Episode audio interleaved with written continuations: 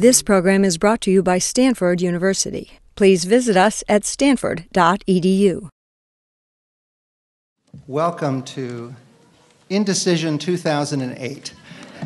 Uh, the world has taken a strange turn when the most accurate description comes from a program on the Comedy Channel. Uh, this is also, and most importantly, the 42nd annual Carlos Kelly McClatchy Symposium. McClatchy Fellows have been coming to Stanford for more than 40 years, obviously 42nd annual, uh, and they have been very distinguished people. Uh, R.W. Apple, Walter Cronkite, John Chancellor, our um, colleagues today are of at least equal distinction. I, I have to thank at least equal, if not greater, distinction. I should say, or the, um, I want to thank uh, Phil Taubman of the New York Times um, because this symposium was uh, actually initially his idea, and he helped a great deal. So I could say he was the architect of this. If it turns out well, he's the architect. If it does not turn out well, that was comment was not for attribution, and it's all my fault. So we'll see how we've implemented this idea. Back in, uh, I'm Jim Fishkin, the chair of the Department of Communication. Uh, Back in December, one of our guests, Adam Nagourney, observed there's probably never been a presidential campaign quite as challenging to track as the 2008 race, given the sheer number of candidates and the shifting calendar of nominating contests, unquote. That's an understatement. Let's review some of the reasons this race has been and will continue to be extraordinarily challenging and different from most all others. And then we're going to ask our distinguished panel to comment on those challenges. First, on the primary season, which is now just concluding, and then in a second round on the upcoming general election. Uh, now, I can only give the briefest of introductions because we have a, an extraordinary array of riches in our guests. I mean, we've got five, so I'm only going to just say about them that um, in alphabetical order. Dan Balz is the national political correspondent for the Washington Post. He's been involved with the paper's political coverage for 27 years um, and co author of a 1996 book, Storming the Gates, uh, about the Republican revival. Elizabeth Bumiller, national affairs correspondent for the New York Times and a former White House correspondent, the author of three books, including the recently published Condoleezza Rice in American Life. Anne Kornblut is a staff writer for the Washington Post and was previously at the New York Times. And at the time, she covered Senator Clinton's reelection campaign, and she's continued to cover Senator Clinton uh, for the Washington Post. Adam Nagourney is the national political correspondent for the New York Times and has covered almost every aspect of this campaign, and he's been covering presidential races since 1996 when he covered Bob Dole. He's also the co author of Out for Good The Struggle to Build a Gay Rights Movement. Walter Shapiro is the Washington bureau chief of Salon.com, and previously he wrote a twice weekly co- national column for USA Today and also worked for Time and Newsweek. And he's our representative of the new generation of media. uh, now, why is this campaign such a challenge? As Nagourney noted, it began with a lot of candidates on both sides of the aisle. On the Democratic side, there were nine at one point. I'm counting Vilsack. On the Republican side, there were 11. And if I were to mention other names, you'd realize how long this has been going on. Names like Rudy Giuliani and Fred Thompson, now long forgotten. And as Nagourney noted, the calendar is completely different. The most front loaded and ironically the most indecisive in history, beginning with Iowa January 3rd and a virtual natural, national primary on Super Duper Tuesday, February 5th, where everybody I talked to said it was going to be over after that. Now, these primaries had extraordinary turnout levels and an extraordinary number of debates 23 on the Democratic side by my count, 18 on the Republican. A record amount of money spent, hundreds of millions of dollars. By the end, some people think each of the winning candidates will have spent half a billion dollars a nearly unprecedented role for superdelegates. they were invented but almost never had to do anything. They had a cameo role with Mondale Hart, as you might remember in or know in 1984, but Mondale rounded up the votes very quickly. Basically, 24 hours after Mondale lost the California primary, he rounded up enough superdelegates to win. So for 24 hours, the courting of superdelegates went on. Now they've been, it's been going on for, well, much more than the five months of the actual campaign, and it still goes on. And we have the Rules Committee issue this weekend, so uh, who knows? We have two key states disqualified Florida and Michigan, and a credential fight that'll be uh, broadcast this weekend. A media environment that is instant, often tabloided in its instincts, merciless because it is so unmerciless because it's so decentralized, unaccountable, with YouTube, talk radio, cable news, bloggers, webcasts, breaking stories that the mainstream press can react to and choose whether or not to amplify. We have no incumbent president or vice president running, so there's an open race on both sides of the aisle. So it's a double show. Uh, we've also had combustible ingredients that touch social cleavages and deep uh, resonances in our collective psychology, like uh, race with Obama, gender with Clinton, age with McCain religion with Romney, not to mention two pastors, the Reverends uh, Wright and Hagee, who have already played a role. We also have a kind of political theater where roles are multiple and fluid. It is as if the same people came out on stage at different times with different costumes. An ex president is now the spouse of a key candidate. Karl Rove is now a political commentator on Fox News. A former Bill Clinton communications director, Stephanopoulos, is the co moderator of one of the key debates, attacking Obama with a series of highly personal uh, questions. In this highly unpredictable environment, it's the media that keeps score, that set the expectations of what is news and what is not news, what is a victory, what is a loss, which are better or worse than expected. So these are the people who really have more power than they ever like to admit. Elizabeth Edwards indicted the media for superficial horse race coverage after her husband dropped out in an op ed in the New York Times, for providing what she said was mostly the Cliff's Notes versions of the news. Now, today we don't have the Cliff's Notes, Cliff's Notes writers. If there's any substantive coverage, it's from people like this especially these people. But we want to hear about the challenges they face and why, when we have had a primary season in which there have been more debates, more coverage, more participation, uh, we've had, many people would argue, less substance. What might be done about it? Now, I want to approach this twice. First, about the primaries, and then so I want I'd like each person to say something. I've sent them a menu of possible topics. Say something briefly, relatively briefly about their experience and the challenges they face covering the primaries. Interact a bit. Then we're going to look forward to the general election, and then we're going to open it up for questions.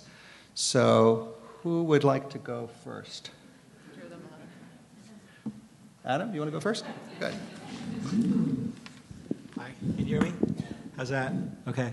Um, first, thanks for having me here. That was a really good introduction that covered every single point I wanted to make. so I'll defer to Anne. No, I'm kidding. Um, I mean, I guess this has been, yes, the most complicated race that I've ever covered. Um, actually, my first one was 92 with Clinton. and I covered Michael Dukakis when he ran for uh, president in 1988. Um, but also, by far, the most interesting and the most um, um, important and compelling. Um, the reasons you went through some of them, let me go through them. One of, the, one of them is the sheer number of candidates. And one of the challenges, I think, for the media this year has been um, to sort of figure out who deserves what kind of attention. Because realistically, you cannot give full attention to 20 candidates, wherever the final number was. As a result, there's a triage process. And I think in some ways that was more acute and more complained about, hence Mrs. Edwards' uh, op ed, which we could talk about later. um, than before, particularly because you had on the Democratic side two very high profile celebrity candidates, um, uh, Hillary Clinton and Barack Obama. And I think that was difficult for all of us to try to figure out how to sort of cover them and then cover the whole race. That, that, that was complication number one. Complication number two is yeah, I, maybe Dan can think of one longer, but I've never covered a campaign, primary campaign, which has gone on for so long. And you know, we can argue if you want about whether or not Mrs. Clinton should stay in the race, but the fact of the matter is that mathematically this isn't decided and will not be decided, in my opinion, until probably Tuesday or Wednesday. And um, there's been benefits to that. Um, I, I, would actually, I actually think this are, there has been some substance uh, related to this campaign. We'll get back to this later. Um, but there's also been some hazards. I mean, I think the campaign has veered off at times into triviality just because of the, the fact that it went on for so long. Um, so that was the second thing. And the third thing, and again, I'm more than happy to talk about all this stuff more if you guys want, um, is how much the media environment has changed. Uh, you know, when I was first doing this in 88 or I think 92 when I first met Dan at the, at the Washington Post, there was basically, you know, the major newspapers and the networks. And we came out every morning and you know, I, I, every night at 11 o'clock, I would go to my computer, this was actually a little bit later, and see what the Washington Post was breaking the next day. And that kind of defined our days. But now we're basically on a 24 hour news cycle. News happens, we put it in the paper. Um, we're competing with other organizations which might have as much energy, but not uh, as exacting standards, shall, shall, we say, in terms of what, uh, what's correct or what's fact-worthy, fa- factually correct. And I just think that's made stuff much more difficult. you know, in some ways it's good. There's more information out there. Um, competition is a good thing in terms of people getting information. And in some ways uh, it's bad. Bad information gets out there, and I think that standards uh, get, get dropped, not intentionally, just inadvertently because of the sort of press of sort of feeding the web and feeding the bees. But anyway, just to start, this is stuff we could talk about tonight if you want. You had your hand up. Yeah. Do you, you want to go next? Anne? Sure. Um, so I, as we have already said here, I started out covering Senator Clinton early on in the race. Um, and this is the second time I've been assigned to a candidate. In 2000, I was assigned to George W. Bush. And I've decided that being assigned to one of these candidates is a little bit like getting your PhD in the person. Um, when I first started covering Senator Clinton, she, there had already been 15 books written about her. And now I have on my desk in the office, I think I'm up to 18 books about her. That's not including the books about her husband. Um, when you're covering them at that intense of a level, you get to know who their best friend is. I know Betsy Ebeling, she's from Chicago. I have her email address. You get to know what their favorite foods are. In the case of Senator Clinton, it's jalapenos, and she eats them in the morning. Um, you get to know when their mother's birthday is, and in a strange twist of fate, Senator Clinton's mother's birthday is next Wednesday, which is actually going to be a pretty consequential day, could be a consequential day in this race. Um, in, this, in the case of Senator Clinton, um, she was already at the start of this race one of the most famous people in the world. And so the task was to try and get to know her somehow better, to try and figure her out more after her years of being practiced at only dispensing the information that she wanted to dispense. And we can talk, I'm happy to talk about sort of her portrayal in the press and the extent to which it has been fair or not. Um, but I have a few thoughts about her um, and the way she's been portrayed. And I should say here, with the caveat that we will all, Adam has said it, we'll all have here tonight, which is it's obviously not over. There are presumptions about the way it's going to go, but we're all committed to covering it until she's not in it or if she's not in it anymore. Um, but as far as her, the coverage of her and her as a person goes, it, it, was interesting to me that she started out as a kind of Rorschach test for people. People who loved her loved her. People who hated her hated her. A lot has been read into her as a person, and I think that that largely remains true. Although her, the polarization that she was sort of known for at the beginning of the race now seems present entirely within the Democratic Party, which is a shift I don't think anyone expected at the outset of this.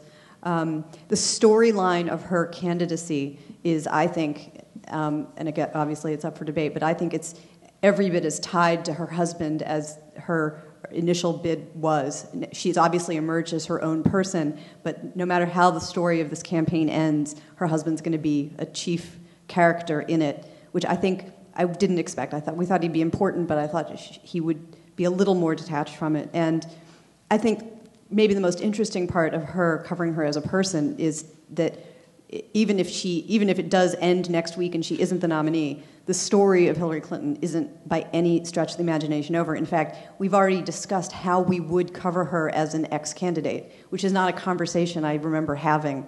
Sort of saying, well, who's going to keep track of her? Who's going to. But she'll be, she will remain important no matter how this turns out, even if she were to just go back to the Senate. And what's so interesting to me about that with her is that here is somebody who started out, her second act was becoming a senator. Her third act has been running for president, and if it doesn't work out her way, there's automatically a fourth act, which, setting aside the remarkableness of her having been the first woman to get to this point, I think is pretty amazing that she's had an automatic four acts, and I suspect more than that. So that's, that's my one subject that I'm qualified to talk about in this, having gotten my PhD, so I'll leave it at that. Great. Well, uh, in the opening statements, why don't we start? Why don't we go with Dan and just move down so that, uh, Okay. and then we'll get all the issues out. Good. Um, Thank you uh, for having all of us out here. We're pleased, even at a terribly busy time at the close of this campaign, to be out on this great campus. So thank you all for coming out. I I will echo a lot of what uh, Adam said, although I would preface it by saying, given all of the challenges that we've all faced, or we will all wring our hands about tonight in terms of what it's been like to cover this campaign, I don't think there's anybody here who wouldn't say that this is the best campaign we could ever possibly have covered, and whatever challenges have been dwarfed by just an unbelievably good story. And, and there's nothing that gets journalists' engines revving faster than uh, an un, unpredictable uh, and ongoing story. So um, this is as good as it gets for political journalism, um, and the challenges have been, you know, similar in size to the kind of scope of the campaign. Uh, I agree with Adam that one of the big problems that we've had is just maintaining some sense of balance and, and proportionality in terms of the coverage. Um, you know, if you are Chris Dodd or Joe Biden or Bill Richardson or even uh, John Edwards, uh, you have a real and, and, legitimate grievance about the way you were covered or, in fact, not covered by, uh, by the media. Um, I, I, know our paper did not do justice to them, and, and one could say, well, given how low they were in the polls and how you know how badly they ended up showing in Iowa. They probably didn't deserve much, but uh, this this this field of candidates was not you know a seven dwarfs field of candidates. It was a substantial group of people, and and though we arbitrarily you know created tiers, uh, the lower tier, uh, particularly the Democratic uh, field. Uh, was a very extraordinary and very well qualified group of people, and um, I know we all wrestled with this along the way, but there was no way not to uh, send most of our resources focusing on Obama and Clinton on the Democratic side.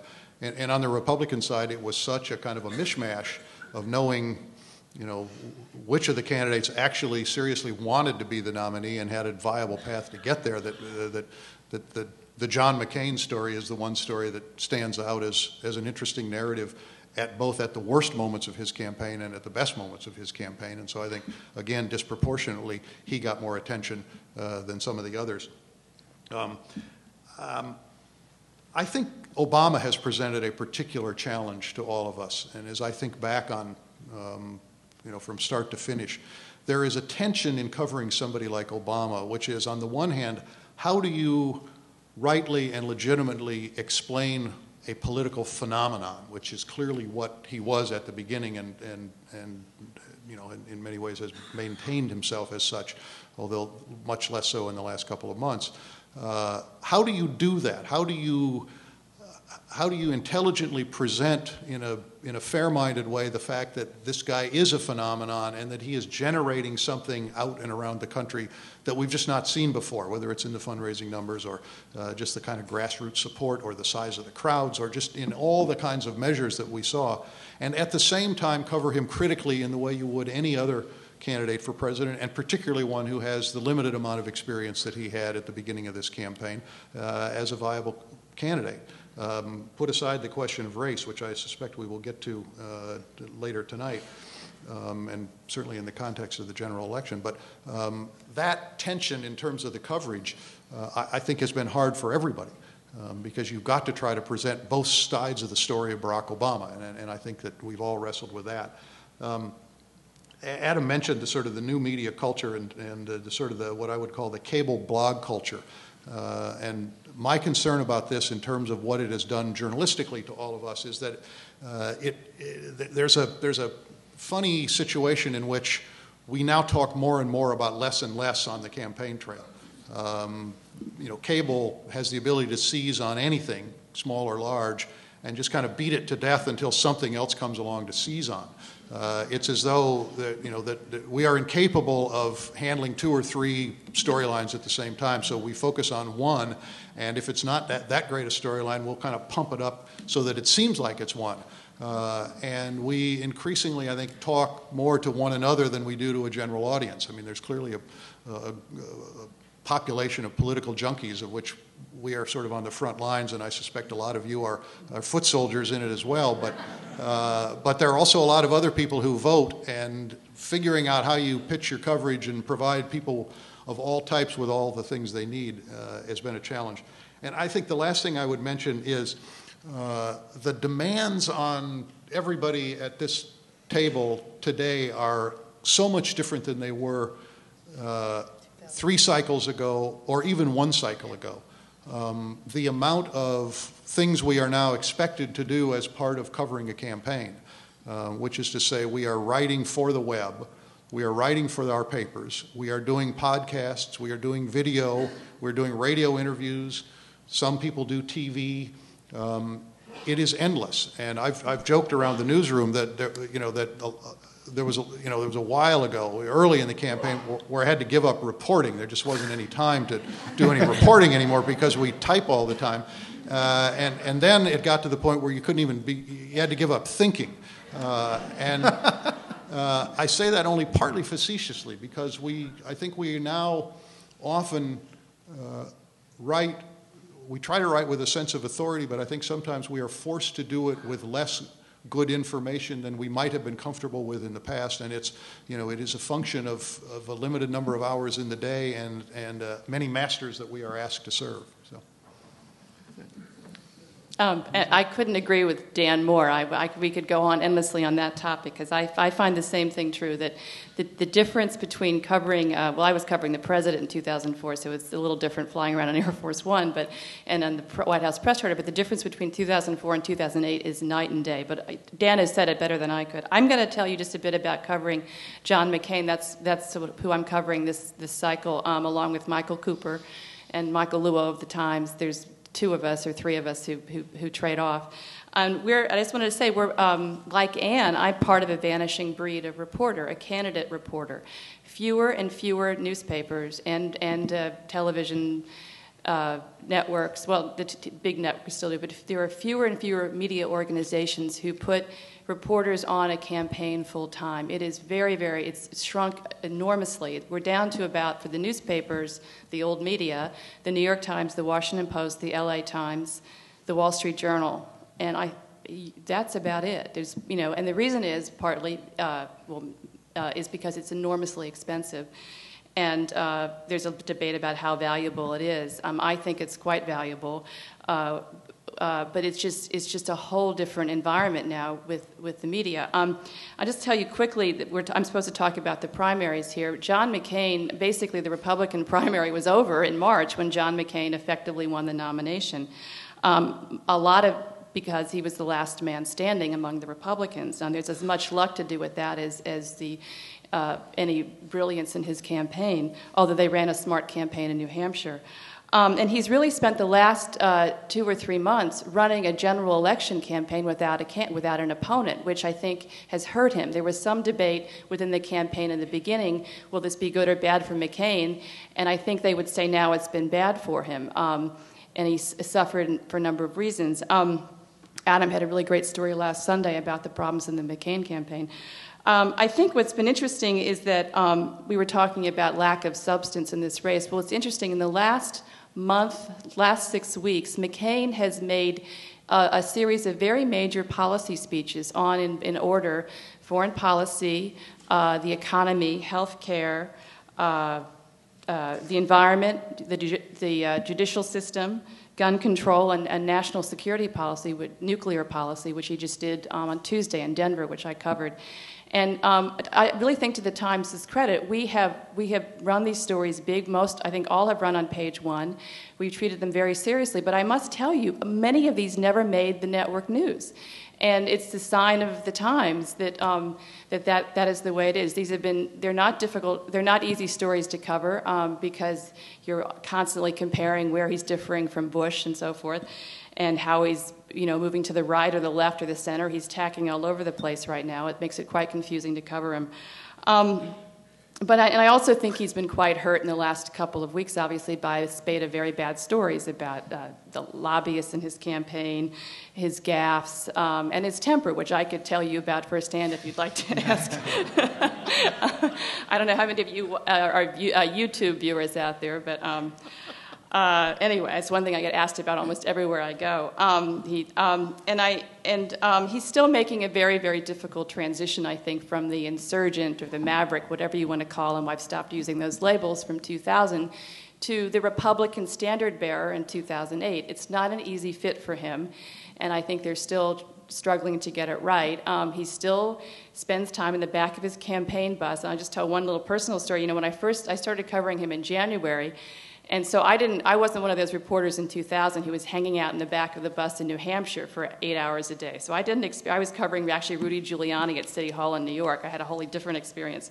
And um, so for me after covering the Bush White House when I first joined the joined up and became covering the McCain campaign in January, I found the access to the candidate absolutely debilitating because I couldn't get any work done. It was he was in the back of the bus for hours talking to the press and I kept on thinking, well, the Washington Post is back there. I can't ignore it. My, you know, you know, this is, you know, I've gotta go. But you know, I wasn't, I wasn't filing. You know, I was sitting there listening to the candidate. And finally, I learned I had to just take myself out of the bus and put myself on the press bus and file.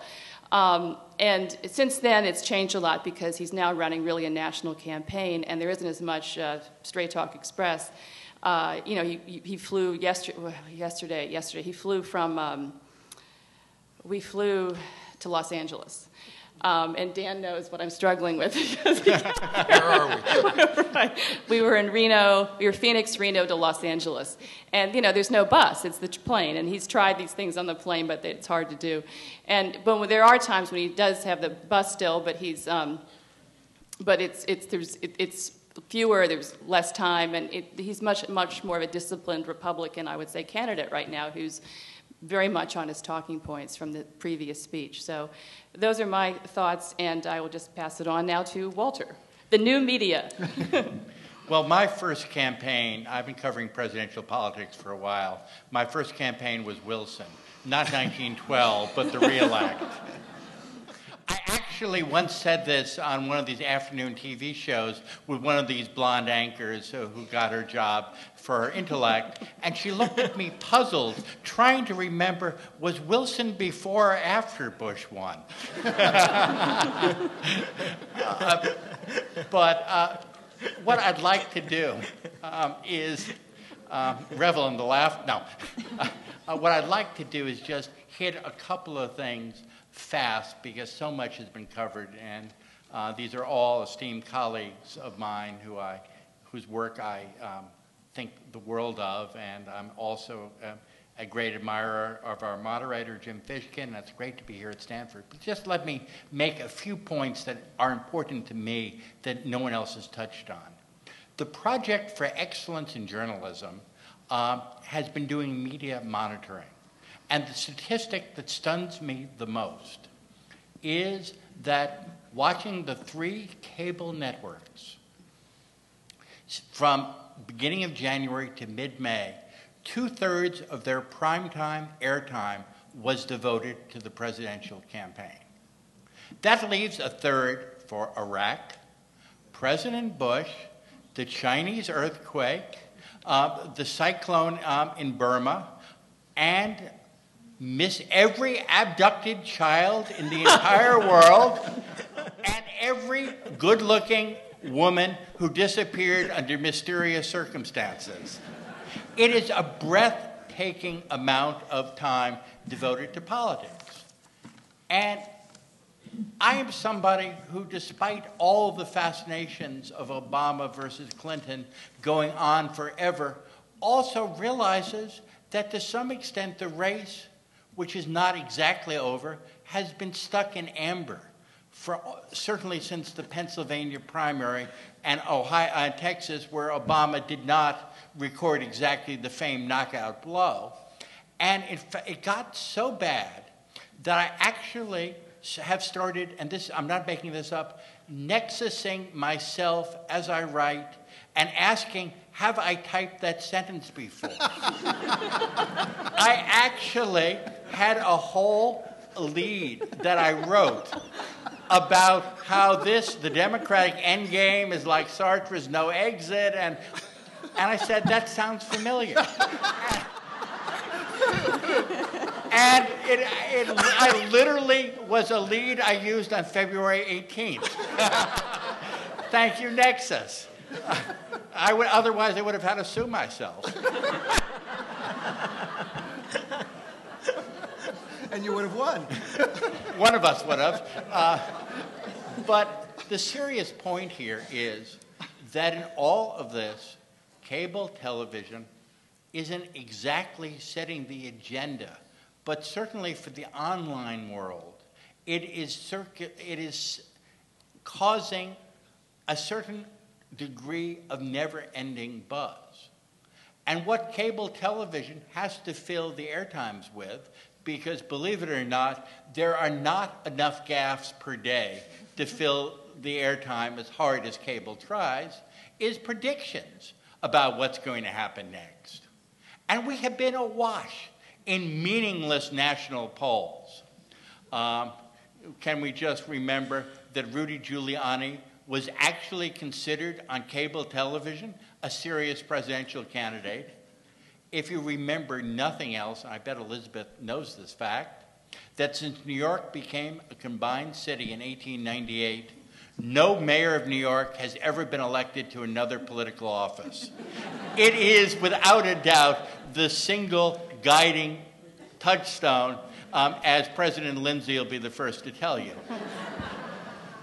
but the seriously, one of the things that has really undermined the seriousness of this very important presidential campaign happening at a time when 81% of the American people think the country is on the wrong track is that so much of the time has been devoted to predicting things that turned out not to happen.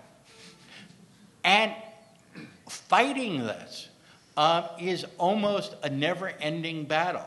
I mean, um, the easiest, the other thing is two other points and one of which is that when I wrote a column for USA Today, USA Today was, is, of course, the best circulated paper in America that nobody actually admits to reading. Uh, but they did claim 2 million two circulations per day, and they also claimed 3.3 um, pass along readers uh, for every copy. So I knew confidently and every day I wrote a newspaper column. 6.6 million people read every word of my column. Online, there is a, shall we say, a little more precise way of reckoning who is reading you. And for anyone with a sensitive ego, no matter what your publication, no matter what your online presence, avoid these numbers at all costs. But what it does do, and I don't, and Salon, by the way, I want to say, of any media organization in this country, with the exception of the Politico, which is all politics, I think we've devoted a higher percentage of our gross revenues to covering this campaign than anyone else I can think of. But that said, it is really sobering to learn what stories do not get readers, no matter how well they're packaged. And Salon also allows comments from readers to be posted at the end of all the pieces. So whenever I write a horse race piece, there are hundreds of nasty comments about why don't you give us issues, which is what we crave. So I write an issues piece. And let us merely say that if every reader of your standard issues piece was in this room, they wouldn't have to worry about someone sitting next to them.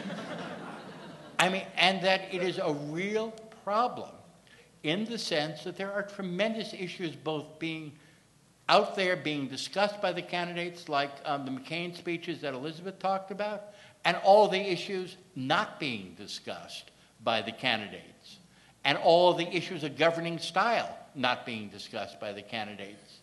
And it is very hard to get readership for this.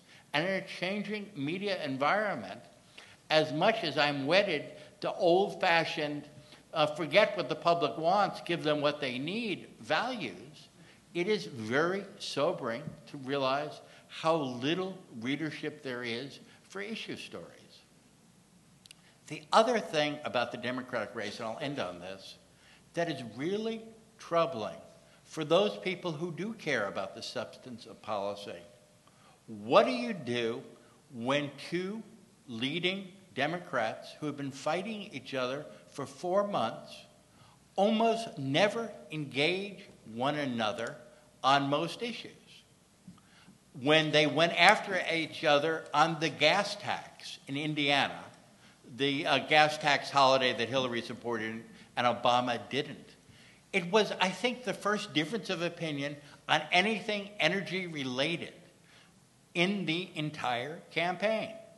And in keeping with the content free, symbolism uh, heavy nature of this campaign, it was about what they would do as president in the summer of 2008 about gas taxes when none of them are going to be president in the summer of 2008.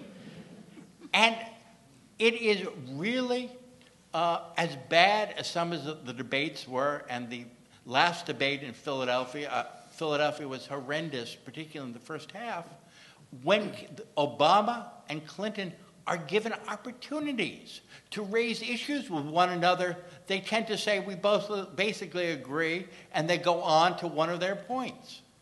And the last, last word is for eight presidential elections, I've been trying to figure out a way to write about people's management style and governing philosophy, the stuff that will really matter in the first six months of a new president, in a way that readers will, will want to read this. I've never succeeded. It is my greatest frustration, but as uh, you know, the Bush presidency illustrates, it, um, how people get information and what they do with it tends to have, shall we say, a little effect on what happens when they're president. Well, those six or eight million people who didn't read your column were missing something, Walter. Thank you. Uh, look, uh, this panel agrees too much. So, not that I want to foster disagreement, but I'd like to sharpen uh, the issues. Uh, everybody seems to say that uh, we, what was the word, phrase you used? Contentless free campaign. Uh, Dan Balz said we were, we were talking more and more about less and less. Um, we were talking about the obsessive triviality of the campaign. We had 23 Democratic debates and almost that many Republican debates, and yet the issues are not uh, clarified. Um, when this current primary system was launched in the McGovern Fraser reforms uh, after Humphrey won the nomination without entering a single primary, then the, the, the McGovern Fraser reform said the cure for the ills of democracy was more democracy. Now we have lots more democracy. And at the beginning of this campaign, before this campaign season, we did some research which showed that the public really wanted a primary season where all the states somehow would matter. They didn't like this front loading. We have, at least on the Democratic side, and to a considerable extent on the Republican side, a system where all the states, or most of the states, have mattered. The public wanted more debates. We have lots of debates more public affairs coverage, a lot more we have. But yet, I have this feeling that, that uh, the public has been provided a lot of food, but it's sort of like junk food. It's, it's not very nourishing. What, if anything, any reflections on? I mean, does, is, this, is there anything you can do about this? You're in the front lines, uh, setting the agenda. Uh, of course, every time I ask a journalist you know, I think they have power, they always deny it. But nevertheless, is there anything we could do to improve the coverage if there's ever uh, another round of this? I want to raise this issue before we go on to the general election and the horse race again. Yeah, I'm not. I'm not sure I agree entirely with the premise. Um, Good. Um, I, do I think if you, if you look at what Dan was talking about, cable TV, does cable TV spend lots and lots of time on trivial issues? Yeah. Um, that's not all they talk about. A. B. I think that there's. I, would say that anyone who's following the campaign in this room, you you pretty much know what the major positions of all the major candidates are. Okay. Remember, we're not talking about a general election where there are sharp differences, or there will be sharp differences between Senator McCain and presumably Senator Obama or maybe Mrs. Clinton. We're talking about a primary. Now, particularly on the Democratic side, particularly between Obama and Clinton, there were not huge differences between them. It, the, the, the, fact of the gas tax, it was remarkable that they disagreed on that. Before that, I think the biggest argument they had was whether or not Obama's health care plan covered 70% of the American adult Americans or 100%. I mean, that, just, we didn't have big differences. But I think people, therefore, were making their decisions based on other things. Um, electability being one, um, to whatever extent experience versus change. But I think people know um, know the basic positions of all these candidates. So I, I, guess I don't really agree with the premise. I also would say that as we move into the prime, the general election, what McCain's speech, speeches, set of speeches that Elizabeth talked about, signaled is the fact of the matter is we are going to have a huge choice this this uh, this fall between two candidates whoever the Democrats nominate, with tremendous difference, differences of points of view, particularly on the war um, and also on the economy. So I, you know, I, just, I, I, so I don't entirely. I, realize this is a criticism of the media we always hear, and often it's true, and I get a little bit upset sometimes when I turn on CNN, which I actually think does a good job, and they spend a little bit too much time on, you know, trivial stuff. But I, don't, I just think it's an oversimplification. But I would say that uh, one subject that we sort of take as a given here, but that is what, if you remember back to the beginning of this very long process, was the issue is the Iraq War. And you I will agree with you that I, I, I will be one of those reporters who says that the media doesn't control this process in that the first time I ever saw Barack Obama in a public setting, it was a, the Tom Harkin steak fry in Iowa in August of 2006. And um, it was 2006. That's right. Gosh, it was a long time ago. And um, he, it was not a no. No one thought he was running for president. He was far too new, and thousands and thousands of just actual people showed up. And they, a lot of them, this enormous crowd in the middle of a cornfield in Iowa, liked him because of his stance on the Iraq War. And that has gotten forgotten somewhat as Clinton has shifted to the left and as the, the, the, debate has become about what to do going forward instead of looking backward. But I think that that has defined the race in a really substantive way from the outset. Further comments? I, you know, I, I was Adam took away what I was going to say. I, I always Sorry. give that answer when people ask me about the, the dreadful shallowness of the media. I also think 2004, just to go back, was uh, was about was a serious uh, election about serious issues. I mean, it, and you know, it was it, it was you know, deeply focused on the war, just like this one started out. I, I just don't, I don't have much more to add other than I agree with Adam too that we're going to have really serious substantive uh, disagreements in the fall with McCain. And he's right now with these speeches laying laying out his ter- you know, marking his territory, and and already you know s- striking out the difference. But I. I uh, you also, look, you, the, the people you have up here are the we're, we, we're the we're the dinosaurs of this of the media that we cover Speak these issues. Yourself. I'm new media. but you know, we are the ones. You're, you're the giants, not yeah, the, the two newspapers, the Washington Post, and the New York Times. I mean, this is where you this is what we do, and so uh, you know, we're not a representative group up here, frankly, of of, of of campaign coverage. I mean, I think we're the best. I, you know, that's my bias. That's but, why we invited you. but, but, it's not, you know. And, but I do also think too. I will say one other thing with the, with the. Um, the demands on us for the, the blogging that you know something if mccain says something at, at, you know if he's going to say something at 10 a.m if he's going to give a speech on this happens on uh, tuesday on, on nuclear security policy and i have the advanced text um, i um, you know, it's embargoed until he starts talking, but I better have it written before, you know, based on the text before, right after he starts talking. You know, there's there's some superficiality there. I will agree because I'm going. It's, I'm writing way too fast. I'm waiting, you know, way beyond my knowledge level at that point. And there's a just slap it up on the web. Let's get it up. And uh, that's not a comfortable situation, and that happens every day. Not, not always on nuclear policy, but it happens on the environment, it happens on, on judges, it happens on the economy, on, on a lot of stuff. And I find that superficial, what I do there. And um, But the final story at the end of the day, this is interesting about how the process has changed. The story that you do by the end of the day has the kind of depth that one would it's expect. good usually, but, but the No, early you're ones. underselling. I mean, it's, it, you're right, but it, editing and thinking, and as Dan Yeah. said, what you miss most of all is thinking. But by the end of the day, you hopefully have up. You I mean, do have up. the sad uh, that help. I guess what I've learned is it.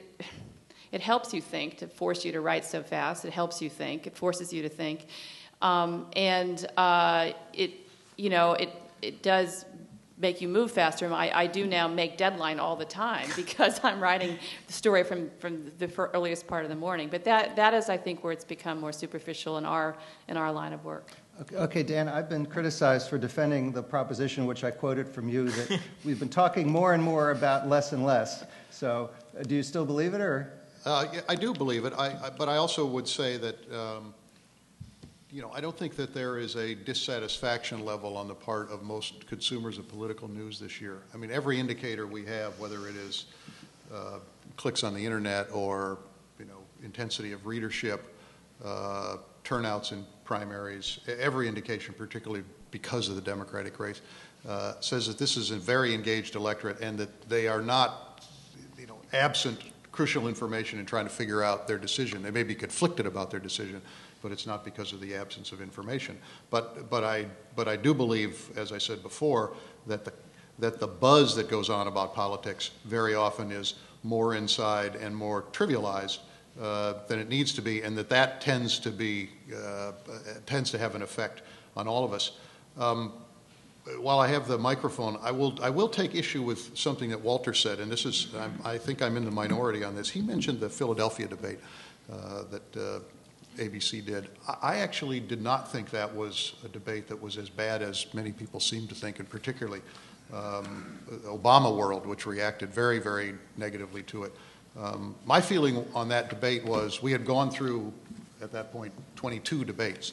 Um, issues of Iraq and healthcare and virtually every other substantive policy had been aired out in some way or another in those previous debates. It was not as though there was real new ground in terms of substance uh, on some of these issues. There's always a new way to ask some of these questions, but if you've watched all of those debates, as I suspect many of you probably did, and those of us here did as well, um, you know that the candidates know how to answer the question in the way they want to, no matter how the question is put.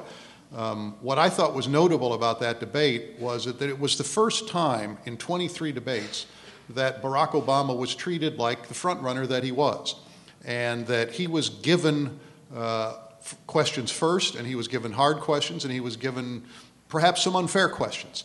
Uh, although I don't think as unfair as some others did. And that this was a moment that was important because one of the big questions about Barack Obama uh, that he still will have to answer if he is the nominee is just who is Barack Obama? And are people comfortable with who he is? People are still getting to know him. Uh, Peter Hart, the pollster who does the NBC Wall Street Journal poll, uh, did a focus group down in Virginia a couple of weeks ago with independent voters who have not paid as close attention as perhaps a lot of people in this room have paid. Uh, and he found that their understanding of Obama was almost entirely shaped by Reverend Wright uh, and by uh, some misinformation they may have about him or some qualms or questions they may have about him. Uh, so that the questions that uh, George Stephanopoulos and Charlie Gibson aimed at Obama that night, I thought went to the heart of that, and the story that Anne and I wrote reflected that. Um, it included one of the most unfortunate paragraphs I've ever written, which said, also discussed during the debate, and then I listed like seven issues, and then there were three paragraphs that uh, went to the rest of those issues, and we were bombarded, or I was bombarded the next, well, for the next week or two by people who thought this showed the general uh, shallowness of the mainstream media. But, but nonetheless, um, I, I, think that uh, in the course of this campaign, there are moments for lots of different kinds of coverage. Uh, and I think that my lament is that we're not as capable as we ought to be at, at providing different kinds of coverage at the same time. That we all, you know, we're like a little kid's soccer game. You know, we all tend to run where the ball is rather than play our positions the way we should. And that, that's the concern that I continue to have. Can I add one other thing before you do your, your rebuttal, Mr. Shapiro? I, I, agree with Dan. I, I, forget when we talked about this. I happen to agree with Dan on this. Um, the other thing is, if I was a Demo- if I was a Democratic superdelegate or just a Democratic voter and want to know this question I mentioned before, who is most electable, I thought that was, a, I, with maybe one or two exceptions of the questions, that was a perfectly legitimate and revealing um, debate. Well, rather than defend my critique of the Philadelphia debate, which I will happily discuss at length when this is over, I want to go to a different aspect of the same problem. See, that's what Obama should have done at the debate. that's what Obama should have done with those tough questions, right? Uh, and that is normally in a presidential campaign, the front runner is pretty inaccessible to the press through much of the campaign.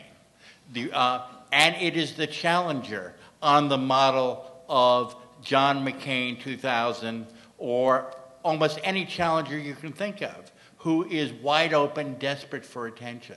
The Democratic race began, as Anne mentioned, uh, in, in, essence at the Tom Harkin steak fry uh, at late summer of 2006, when Barack Obama demonstrated that even in Iowa, he was a superstar. So what you had was the super, superstar incumbent esque candidate Hillary Clinton and the superstar challenger Barack Obama. And the superstar challenger gave very few interviews to much of the campaign. And one of the frustrations of being fair in this campaign is that John McCain is going to be infinitely more accessible, even if he goes under wraps, than, than Barack Obama as the probable Democratic nominee will be. And what you get is if you're not giving interviews, even if you're giving press conferences, press conferences tend to be issue of the day, shouted questions about the controversy of the moment.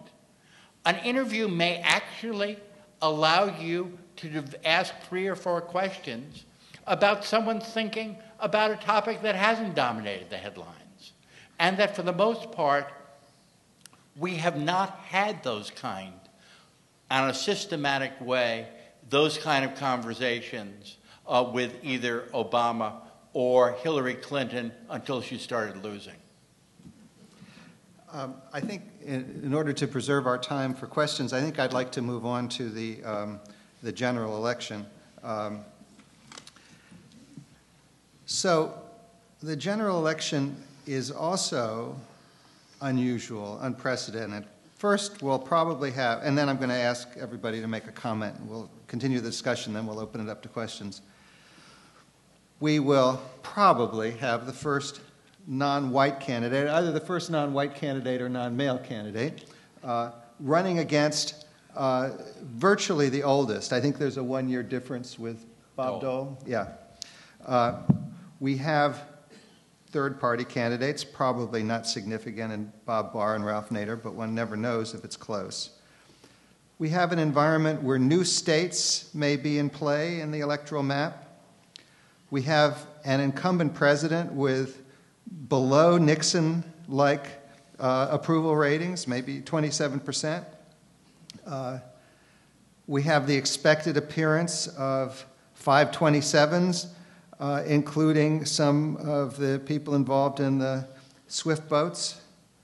Uh, there's the theoretical possibility of a terrorist attack or some other event uh, that might uh, scramble all electoral calculations. Now, at the moment, the party out of power has a great advantage in the polls on the two major issues the war and the economy. Although I must say, if I were asked what would any of the candidates actually do about the war. You know, yes, there's been discussion about the war, but it's a little bit mysterious what, the act- what would actually happen about the war. So to say that the war has been discussed is still a bit uh, not, not definitive in terms of knowing what will happen. The economy. Uh, uh, and yet, McCain stays competitive in national polls. And um, uh, some people have argued that if the Republicans hold the South and win Ohio and Pennsylvania, they'll win the election. So, my question is um, what are the challenges you see going forward in covering this? What are the key um, touchstones on the road to the presidency that, that are, are uh, uh, our colleagues here should pay attention to. Um, You want to go first? Yeah, I'll just, I'll, I'll just give a couple of uh, things I think people should watch out for, uh, to look out for in the, in the months ahead. And I'm gonna, I'm gonna assume that Senator Obama is a Democratic nominee. Um, And if I'm wrong, sorry.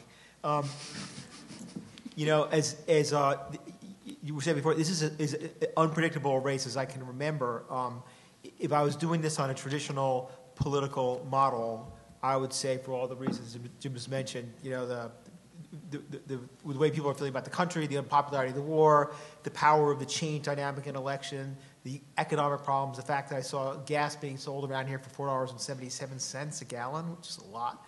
Um, um, you would say, and also the fact that you have a Republican candidate who is linked with the, with the president, who does support uh, the war and also supports many of his economic policies. I would say it's as close a thing as a no-brainer uh, that the Democrats could have win. Um, the thing that's stopping me is race, and to me, that is the single big, biggest question. We don't know, for example, whether those results in um, West Virginia, um, in Ohio and Pennsylvania, where Obama lo- lost white blue collar voters by a significant amount to Hillary Clinton, suggest any kind of undercurrent of racism or resistance to electing a black guy as president. And, and to me, that's the single biggest question.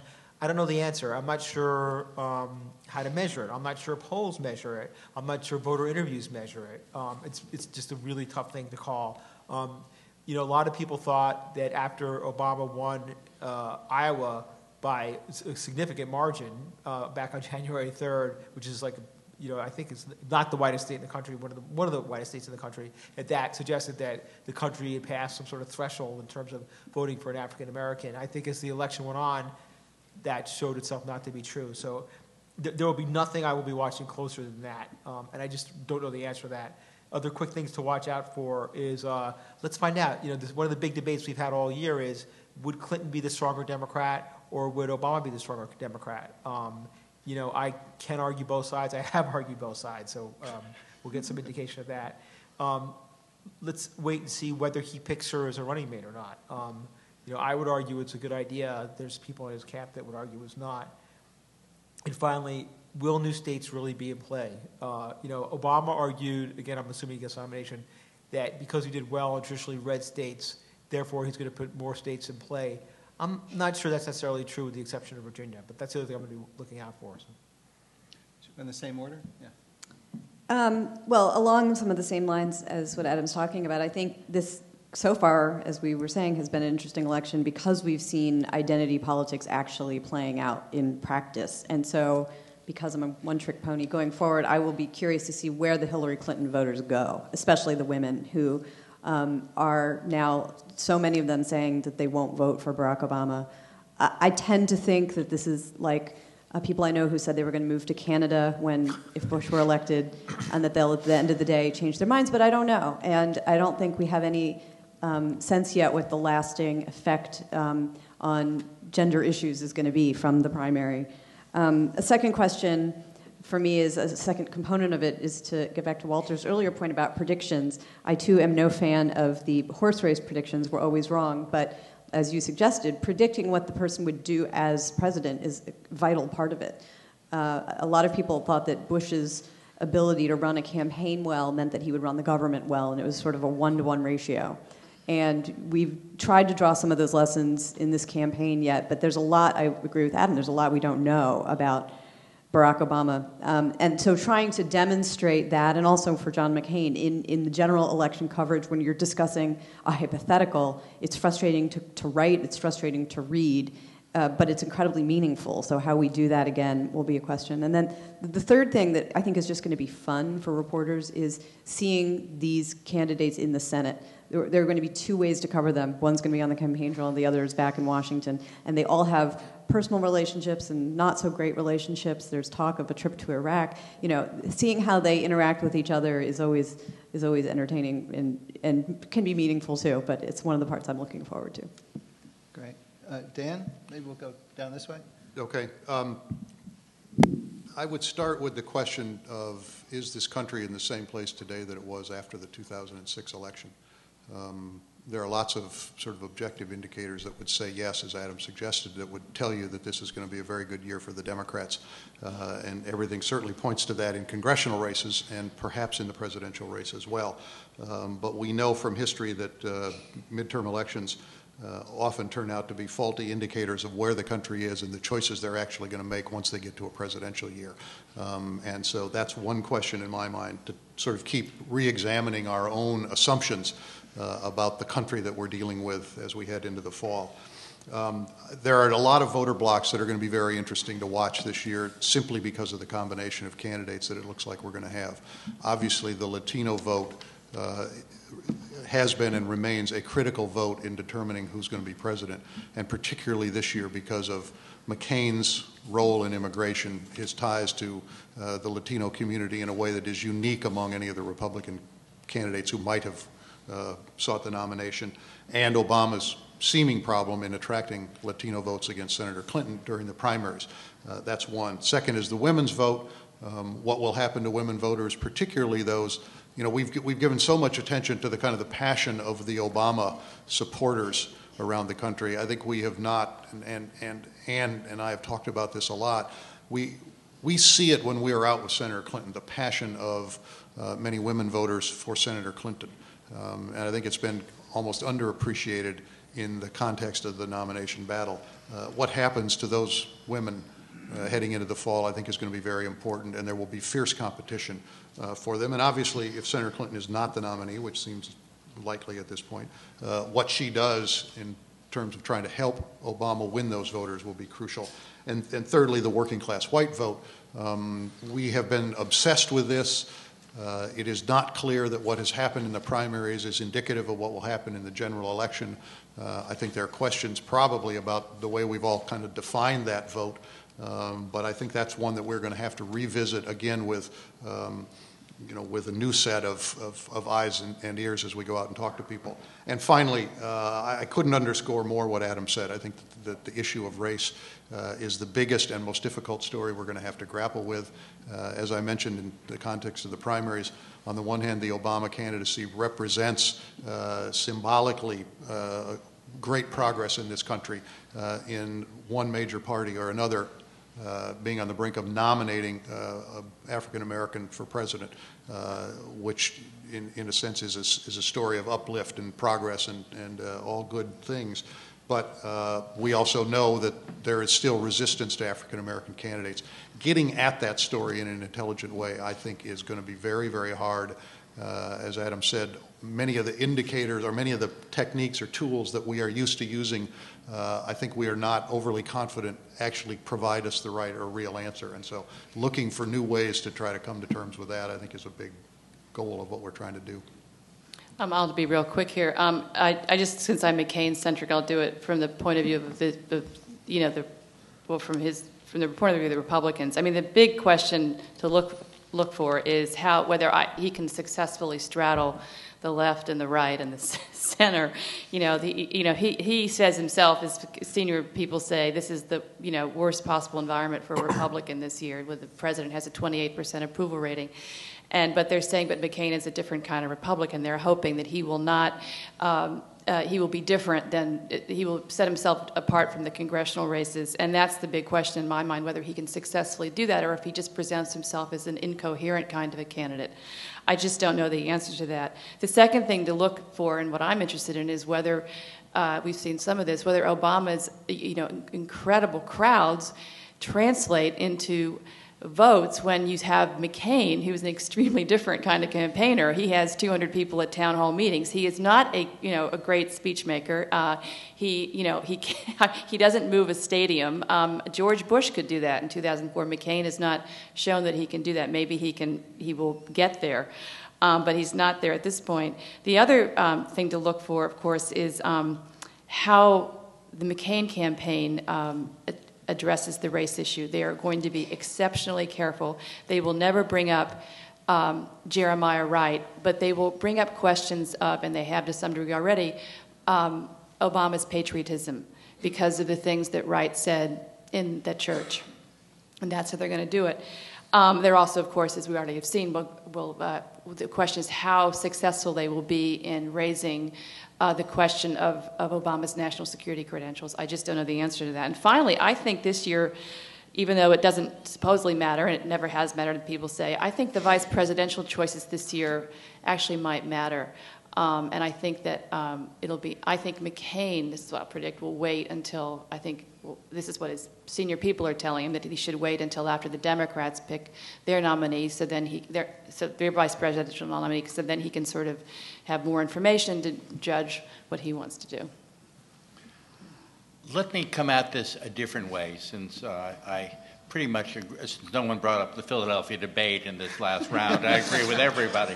Uh, uh, and that is that one of the things uh, that interests me is, go, is in a world of information choices, how voters will make up their minds in 2008 where they will get information from and what information will stick.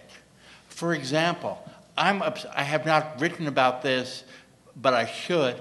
I'm obsessed with the power in the Democratic primary races of candidates' homepages and the candidates' own websites to really mobilize voters and get out information. I, have, I am really wondering how many voters on election day 2008, the last thing they do before they leave their homes is going to look at the websites of both, uh, presumably, Barack Obama and definitely John McCain. I think that we're in a very different media environment, and I think we don't know what sticks. And I, you know, a lot of predictions about what was going to be important this year on the web, like blogs and viral media, uh, so far have been secondary and even tertiary. The other thing that fascinates me is never will we have so many, so much money, particularly on the Democratic side, and so many volunteers mobilized for a presidential race. And what that actually means, and at what point that becomes counter uh, effective, and at what point I do think that many more states are going to be in play because many states were abandoned that might have been winnable or close to winnable if the candidate had enough money. Al Gore pulled out of Ohio early in 2000, uh, in the 2000 race in September. John Kerry pulled out of Missouri in 2004 in September for lack of funds. Certainly, the Democrats and quite possibly McCain will not have to draw the map to fix to fit their funds, but that we could have 30 states in play. And the last point is the electoral map generally moves, that it is so rare that the electoral map is as static as it was between 2000 and 2004. The last time it was anything like this was 1952 and 1956 with the Eisenhower landslides. And the final thought I guess the big question hanging over this election is Barack Obama, John Kennedy, who hits America at a point when the prejudices have eroded? Or is Barack Obama Al Smith, the candidate who gets nominated before the prejudices have eroded? I think that's a good moment for us to open it up to questions from the floor since we've gone an hour and 10 minutes. So, would those who would like to address questions to the panel come up to the microphones in a line and we'll alternate this side and that side? If there's somebody in particular you want to direct the question to, um, let us know. Otherwise, we'll let anybody answer it who wishes. We don't have to answer all of them. I mean, you could, like, one of us. Yeah, yeah, because we have to. Well, I'm sure that as it develops, we'll have a lot of questions, so we're not going to have five answers to every question, but we'll have some answer. Would you like to go first? Sure. My name is Larry. Um, Larry Mitchell. I'm from Palo Alto. Uh, first, my question. You said you're sort of slaves to a couple of different masters. Uh, I'm not young. I know you said you're dinosaurs, but corporate media, the conglomeration of, or the incorporation of uh, print media with TV media, with cable media, who do you actually answer to? Because I don't find the truth being told. If reputable newspapers, I'm sure we all read them, but how many people here listen to BBC News, and are they more insightful or more accurate? How many people know about Greg Palast, who's an expatriate who writes for the BBC, who actually gets it right, whereas your papers get it wrong? The other question would be if Rupert Murdoch or NBC is paying the salaries for reporters, as we've seen, and how, how can the print media not get it right? I mean, you have O'Neill, you had Clark, now you have Scott McClellan. They are telling us about what happened in this administration, and you guys talk about trivial stuff. You talk about race. Why is race even an issue? Because we're going to establish these presidents. The more you guys talk about it, I don't hear it in Europe. We had European visitors, they were embarrassed when they watched the news or they even read the Post or the Times. Because BB Financial is telling us what's really happening around the world, and we don't find this coming out with the candidates. Ask Okay. the questions, ask in depth, get it right. Don't talk about race when their birthday is, what white or black or women want to do. Let's get over this. And I find the print media, especially and the cable media, perpetuating this myth. Well, So if you're a slave to your salaries, because if you don't get it right, look at Dan Rather, look at all the other guys that got fired. This is important because you guys can't talk about things that are truthful. You got to talk about Well- what your corporate media guys wanted you to talk about. And I think that's important for you guys to tell us are we really getting the truth? okay. Would somebody like to respond to this? Thank you. Thank you.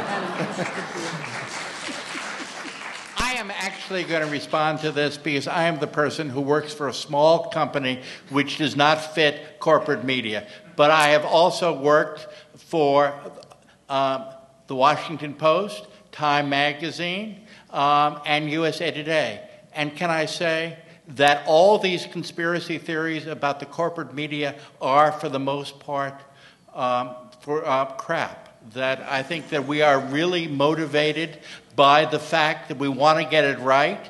Uh, we we are motivated by our egos, uh, and the fact is the number of people who get these um, ideological instructions, um, um, shall we say, um, is um, totally a, a creation um, of conspiratorial thinking. I will also say, I think we all envy the BBC. I think every one of us up here would like to be supported by a tax on every television set in Britain.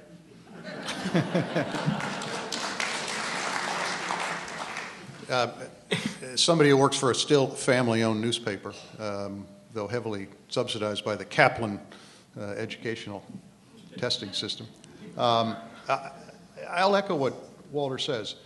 Um, we were talking about this at dinner. The idea that we are in some way or another getting instructions from some corporate masters uh, is is folly. Now, you can take issue with some of the things that we report. You can take issue with our editorial pages. Uh, but the idea that there is some sinister hand of corporate media telling us what to do is simply not the way, it, it's a misunderstanding of how all of us approach our jobs. Um, uh, this, is, this is not something that we worry about in the post newsroom. Um, did the, was the media as tough on uh, the administration in the run up to the war as it should have been? No. Um, but has the portrait of George W. Bush that emerged in Scott McClellan's book, is that, a, is that a portrait that people don't recognize? No, people recognize that. It's not as though Scott McClellan revealed a new George Bush that a few of you seem to think you knew, but nobody else did. That is a well described portrait of a president who is at 28% approval rating.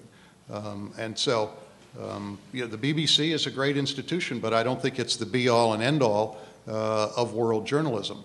The, the, the reality is, all of us, um, you sitting there and we sitting here, uh, now get information in ways that are quite different than it used to be.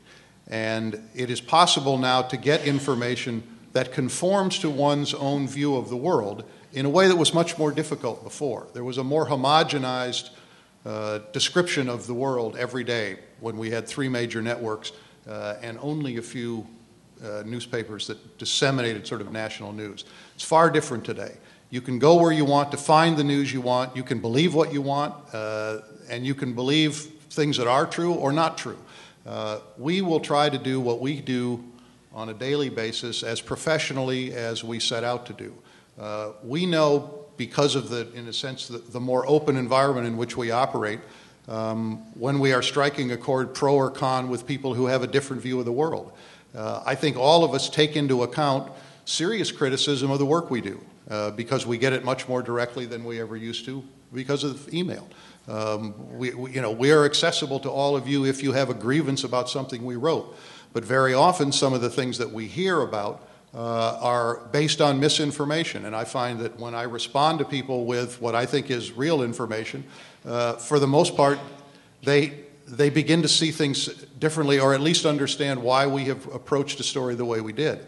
Um, so I, I, agree with Walter. The, the idea that, that uh, there is a sort of a corporate puppet directing the American media in a way that the BBC is free not to do, I think is just wrong. And, I, and also, I just want to say, I think race is an important issue. I disagree with you. And I think the BBC um, uh, should be covering race in this election and in its own country, and I can't imagine it's not. Um, and it's not like covering race, we're, we're not covering the war um, and other serious issues. And like one more, one more point here. There's a lot of reasons to get into journalism. I love it. It's great. Salary is not one. okay. So all you kids who are thinking about getting in this business, it's really glamorous and great, but you'll never make a lot of money. So, unless you're Dan Rather. So, uh, can I ask that, that each question be relatively um, uh, short? I'll be, I'll be, very, Thank I'll you. Be very brief. Thank you. Uh, my name is David Negrin. I live in the area here in Menlo Park. I've been a lifelong Democrat, but now I'm independent. Uh, I have a very simple question. Uh, assuming Barack Obama is the Democratic candidate, and you had the opportunity to ask each candidate, John McCain and Barack Obama, a single question in an open press conference, what would that question be? Good question. Who would like to answer it? And suppose we had that you had a guarantee that they would answer it. Any volunteers? I'm going to cheat in answering this question and, um, and plagiarize a colleague of all of ours um, who writes for Slate um, named John Dickerson, who um, in 2003 asked President Bush, the, was it 2003 or two, no, it was 2004, asked President Bush the question, What mistakes have you made and what have you learned from them? And President Bush responded with nervous laughter and said, I wish you'd given me the question ahead of time so I could have prepared for it. I, I thought that that question, um, I, I, would love to pose it to all the candidates at any time, but I, I found it a particularly revealing question and answer session with President Bush, and I'd like to see it for each of them in their own lives. It could be their answer could be pretty much anything, but I think it would measure their self-reflectiveness. I think President Bush's answer measured his, and I think it would be a good way to capture them. Anybody else want to respond to that? I like, I like Anne's answer. Nobody else has a key question they would pose? Not that, we, not that we would share with our colleagues. Oh, oh,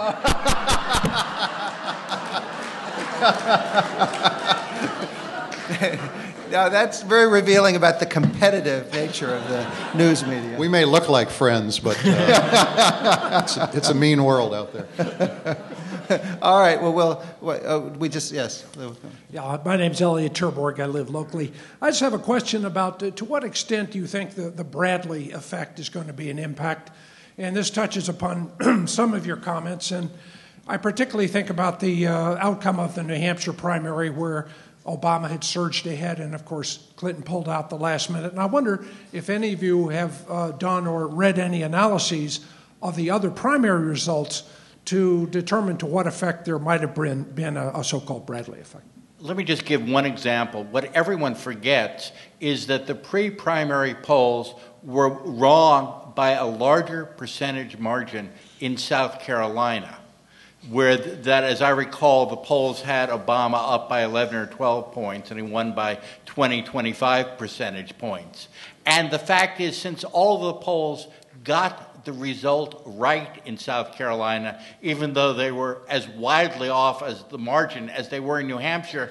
Everybody forgets about the South Carolina uh, result. And the South Carolina result obviously was the antithesis of the Bradley effect, where the candidate underperformed. But, but you had a very big black turnout in South Carolina. Well, but a similar thing happened in Wisconsin. There have been any number of states this year in which Obama has outperformed uh, the late polls as opposed to underperform in the Bradley case. So uh, the, the, the, evidence, the evidence is not clear that there's a Bradley effect with Obama. We're, we're talking about uh, Tom Bradley. Tom Bradley. And the uh, uh, people, the, the actual voting for a black candidate being less when people get into the polling booth than was reported and, that then was indicated by pre-election polls. Very good question, though. It's something hotly debated. Indeed, we debated it at dinner. But thank you. The, end, nobody, the jury's out. Nobody knows. Any other comments on this? Okay, thank you. Um, yeah, so we've been talking uh, a lot about sort of how to predict what's going to happen, but I was wondering about how you guys um, sort of what your approach is to explaining things that have happened. I've noticed that a lot of the races tend to get explained by what has happened in the last couple of days. New Hampshire was explained by Hillary Clinton um, crying, and the Texas was sort of explained by the 3 a.m. ad. Um, but I, I read a story somewhere that someone who just had the demographics of all of the states could have predicted the, all of the races much better than people were either watching what was happening the days before or looking at the polls in the days before. So, do you think that it's how much do you think it's um, purely a, a, demographic question, and how much do you think sort of these last last minute events really affect what's going to happen at the polls? I don't think it's either or. I think it's both. I mean, clearly we've seen this campaign some very, very consistent demographic demographic trends in terms of who supported Hillary Clinton and who supported Barack Obama. So that, to some extent, helps explain or predict what's going to happen. But elections are very dynamic, interesting, exciting things. And you point to the to the crying thing. I, I actually think in New Hampshire, I think there was a series of things that happened in New Hampshire contemporaneous events that affected the outcome of that race. That was one of them. The other one was a debate um, that, that Saturday night when she was attacked by both Senator Obama and Senator Edwards. Um, and I think that I think the 3 a.m. ad did make a difference in Texas. So all I would say is, you know, when you're reporting on a race and you're trying to understand it, you try to process as much information as you can. You talk to as many people as you can, and you look at polling and other data. You just do the best you can trying to figure out why what happened happened. Any other comment on that? I mean, I would I would agree with Adam, and just to say that this is this is all of what political science is, right? I mean, combining these different effects, the demographics, the ads you put on the air, the grassroots outreach, all of this is what the campaigns do. It's all the different strands that we try to unravel to understand it. And I believe, at least, and you guys could disagree with me, that it all sort of happens at the margins. That we're not going to know how much of it was a two percent shift because of the 3 a.m. ad, or you know, one of the ones that is still being debated is in 2000 when George Bush's um, uh, DUI uh, when the news came out right ahead of the election, whether that actually influenced the outcome in Maine and therefore influenced the entire election. I don't think we know. There are those who believe it did. But a lot of this stuff happens in, in such a tiny sliver of the electorate that you're really looking at the confluence, and that's how, that's how the campaign sort of wizards make their magic, is by putting it all together. Right. I submit that Laura Bush was a major positive for George W. Bush that Therese Kerry was unfortunate and she answered her first question very badly by saying she didn't know whether Laura Bush had ever even worked. My question is how do you rate the spouses of the candidates? How do you expect to see them deployed?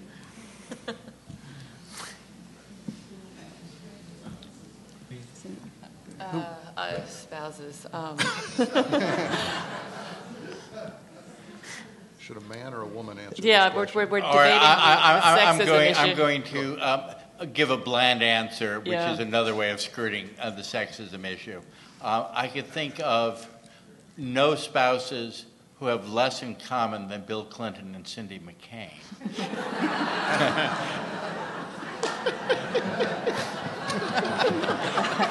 yeah, I was going to say. yeah. And, and, on the Cindy Both McCain, paid a lot of money in taxes. I see- yeah. See, a, a smart reporter can find a trend anywhere. but the other question is, and it's almost a Cindy McCain, Michelle Obama. I've not spent much time with either of them, but I have some impressions. It is really uh, the almost the question of the spouse who is underdeveloped in the picture, Cindy McCain, and the spouse who might be overdeveloped in the picture. And I don't know how that plays out at all, though I I must say I got a little bored hearing Michelle Obama talk about how her husband was stinky in the morning. you know, if, if there's any indication so far, Cindy McCain, I mean, I might have heard her talk, speak twice at a public event. Um, I'm No, not, no, not putting her get- down, say they, she does not, so far, play a huge role in his campaign. Um, eh, Mrs. Obama. Except for money. Except for money. No, yeah, I mean, public role. Yeah.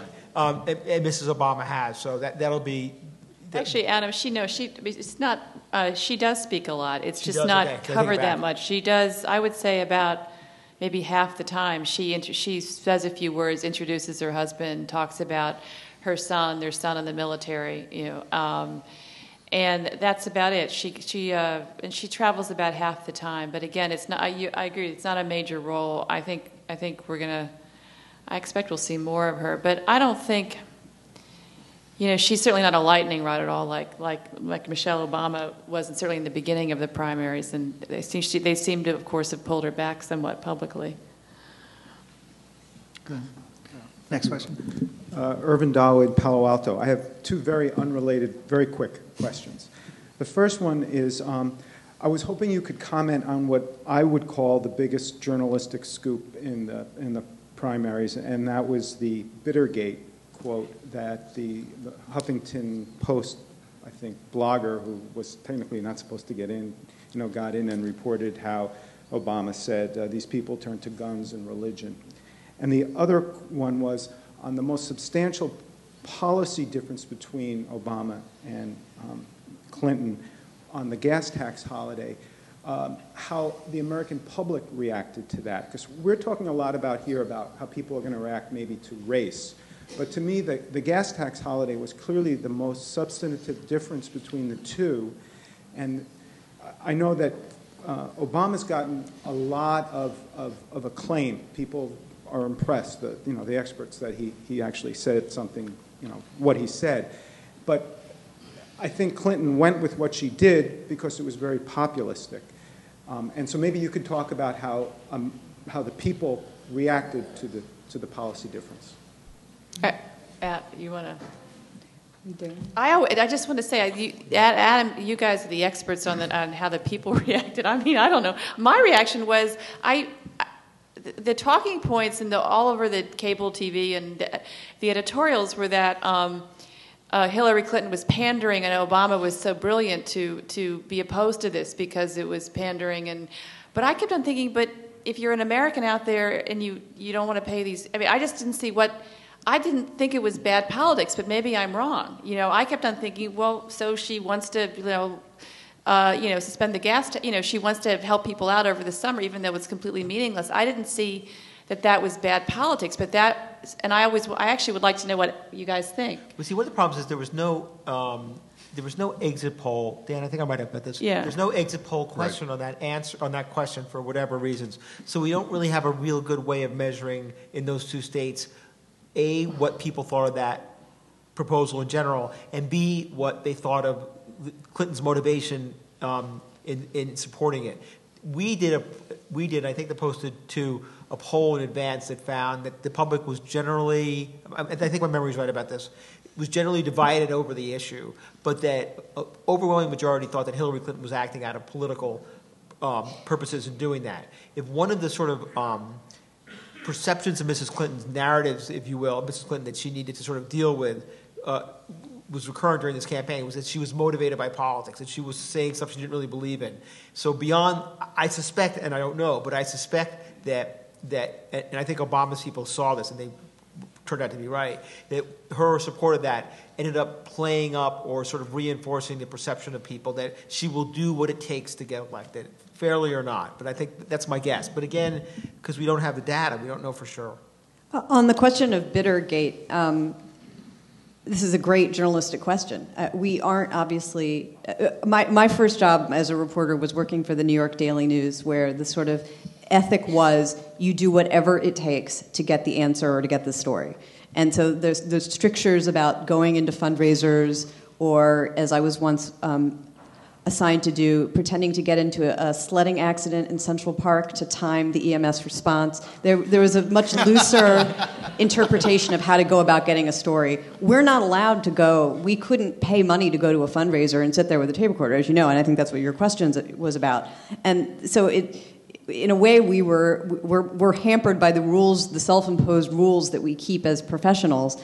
Um, but I think we all consider ourselves fortunate that someone else wasn't and was able to go in and get information. I mean, it was information, and we want information however we're able to get it. I don't think we would start paying to go to fundraisers, but I think we're fortunate that someone basically acting as a citizen journalist did that for us. Let me uh, finally, a room for dissenting.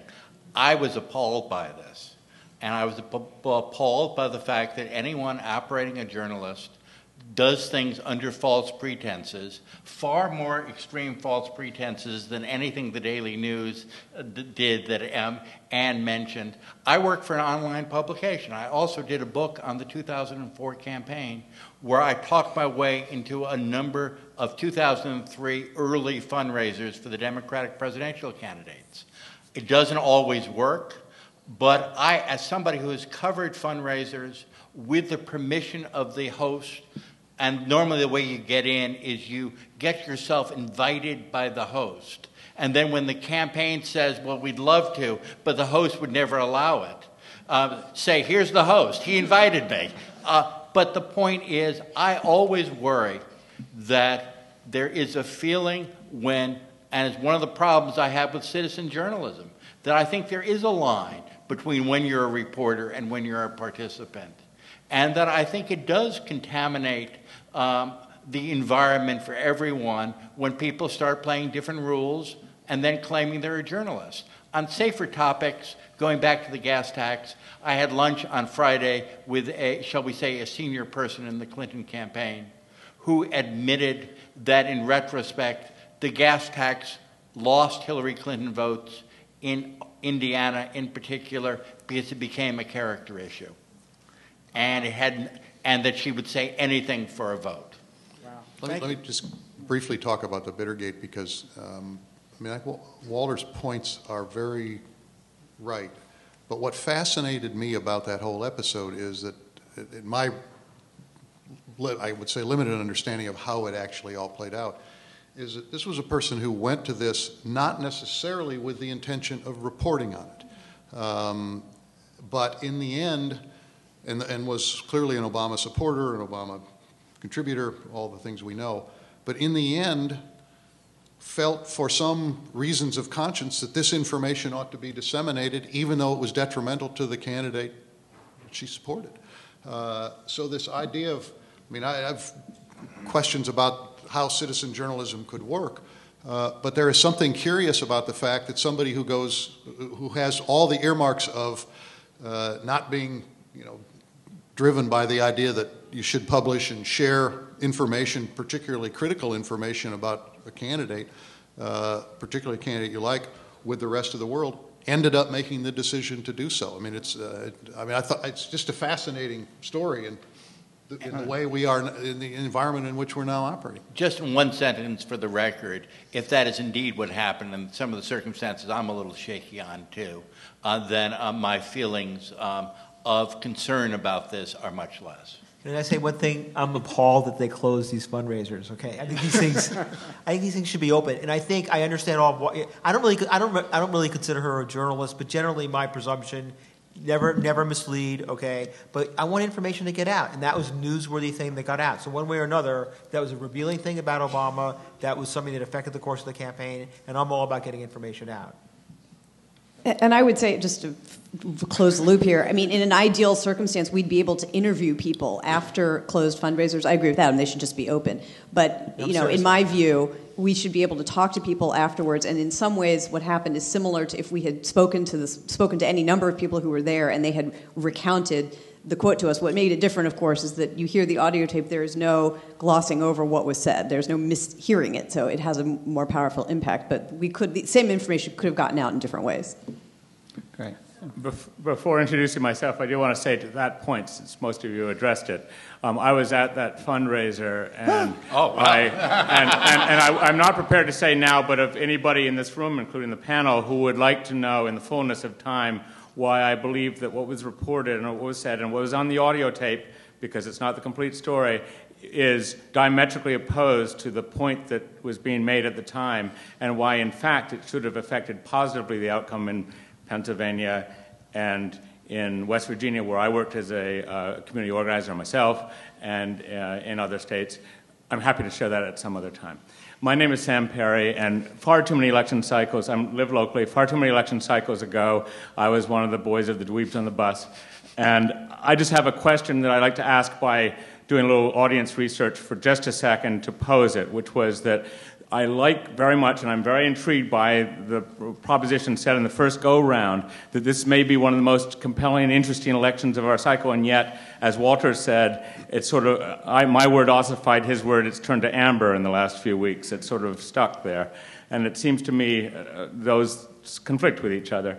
Um, how many people here read a newspaper in the every day or during the day? Okay. how, how many people? Will, okay. So oh, one person, only one person on stage. That's how. We get all our news The on managing editors may be interested in this, but anyway, we'll get to that. Um, secondly, how many people watch cable television on politics at some point during the week? Okay. Um, when I asked this question two years ago when I was uh, visiting a student at Stanford, I, a scholar at Stanford, um, of a class of 160 undergraduates, um, not as many here are undergraduates, I, must, Yeah, I might right. submit, I may be wrong. Um, uh, the three hands went up my hand, the professor's hand, and one student. Okay? So my, pr- my proposition or my question is should are we being driven maybe by the right media is this drive that the cable that seems to be leading us the right way we should be going. And the reason i, I, I also would like to just link this. Obviously we some of us pay more and more attention to blogs. And i'm not saying they don't get your news. They probably get it. They aren't aware that they're reading it on the websites that they're reading. They may be reading the times post whatever. Salon sorry.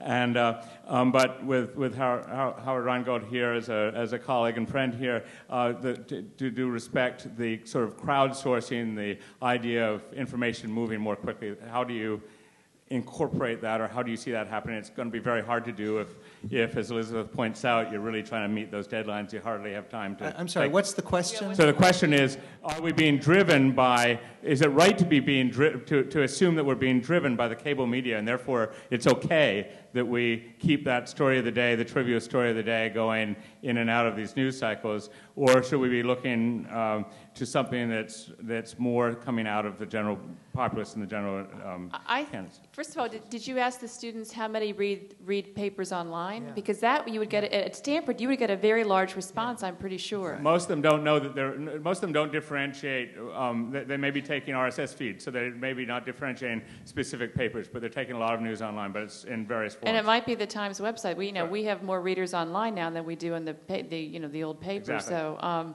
and it's very popular on campuses. You know. So anyway, so I'm not as alarmed about it as you, or maybe I should be. But um, w- I don't think we're driven by cable. Um, I think we're driven by webs other websites. I mean, I think that's what's dry. I don't think, and I don't think again. I'm going to sound.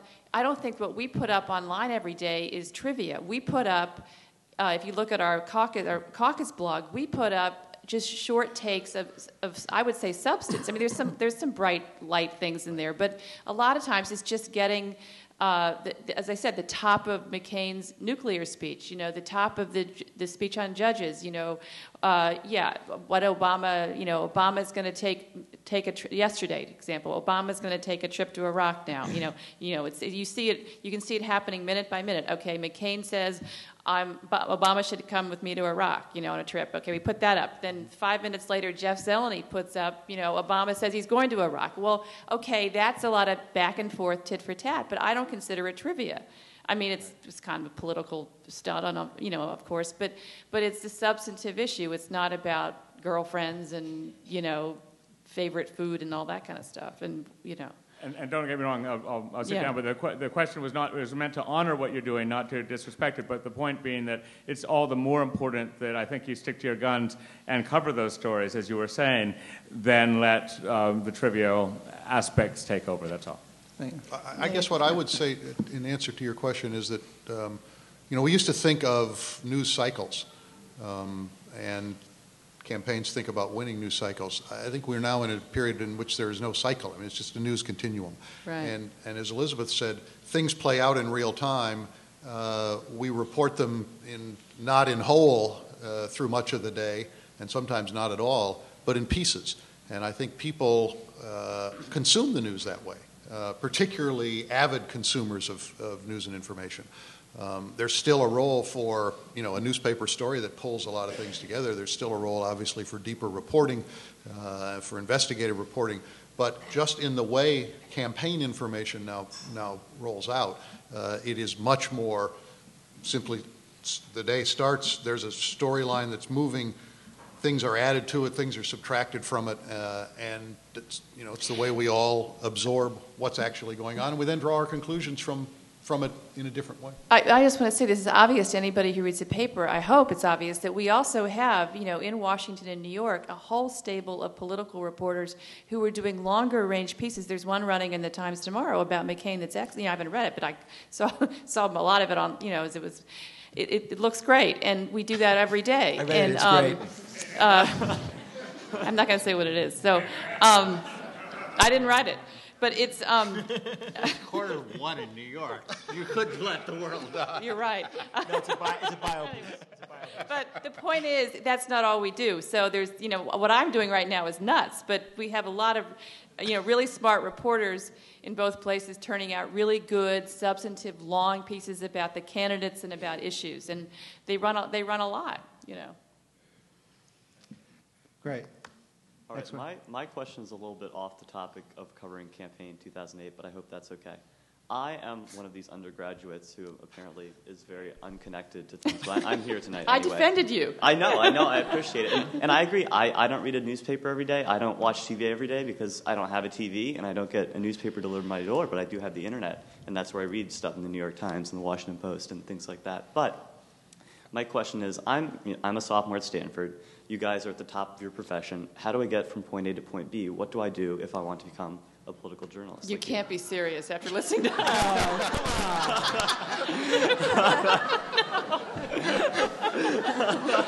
This is like the, the most exciting Elizabeth. thing I've heard all night.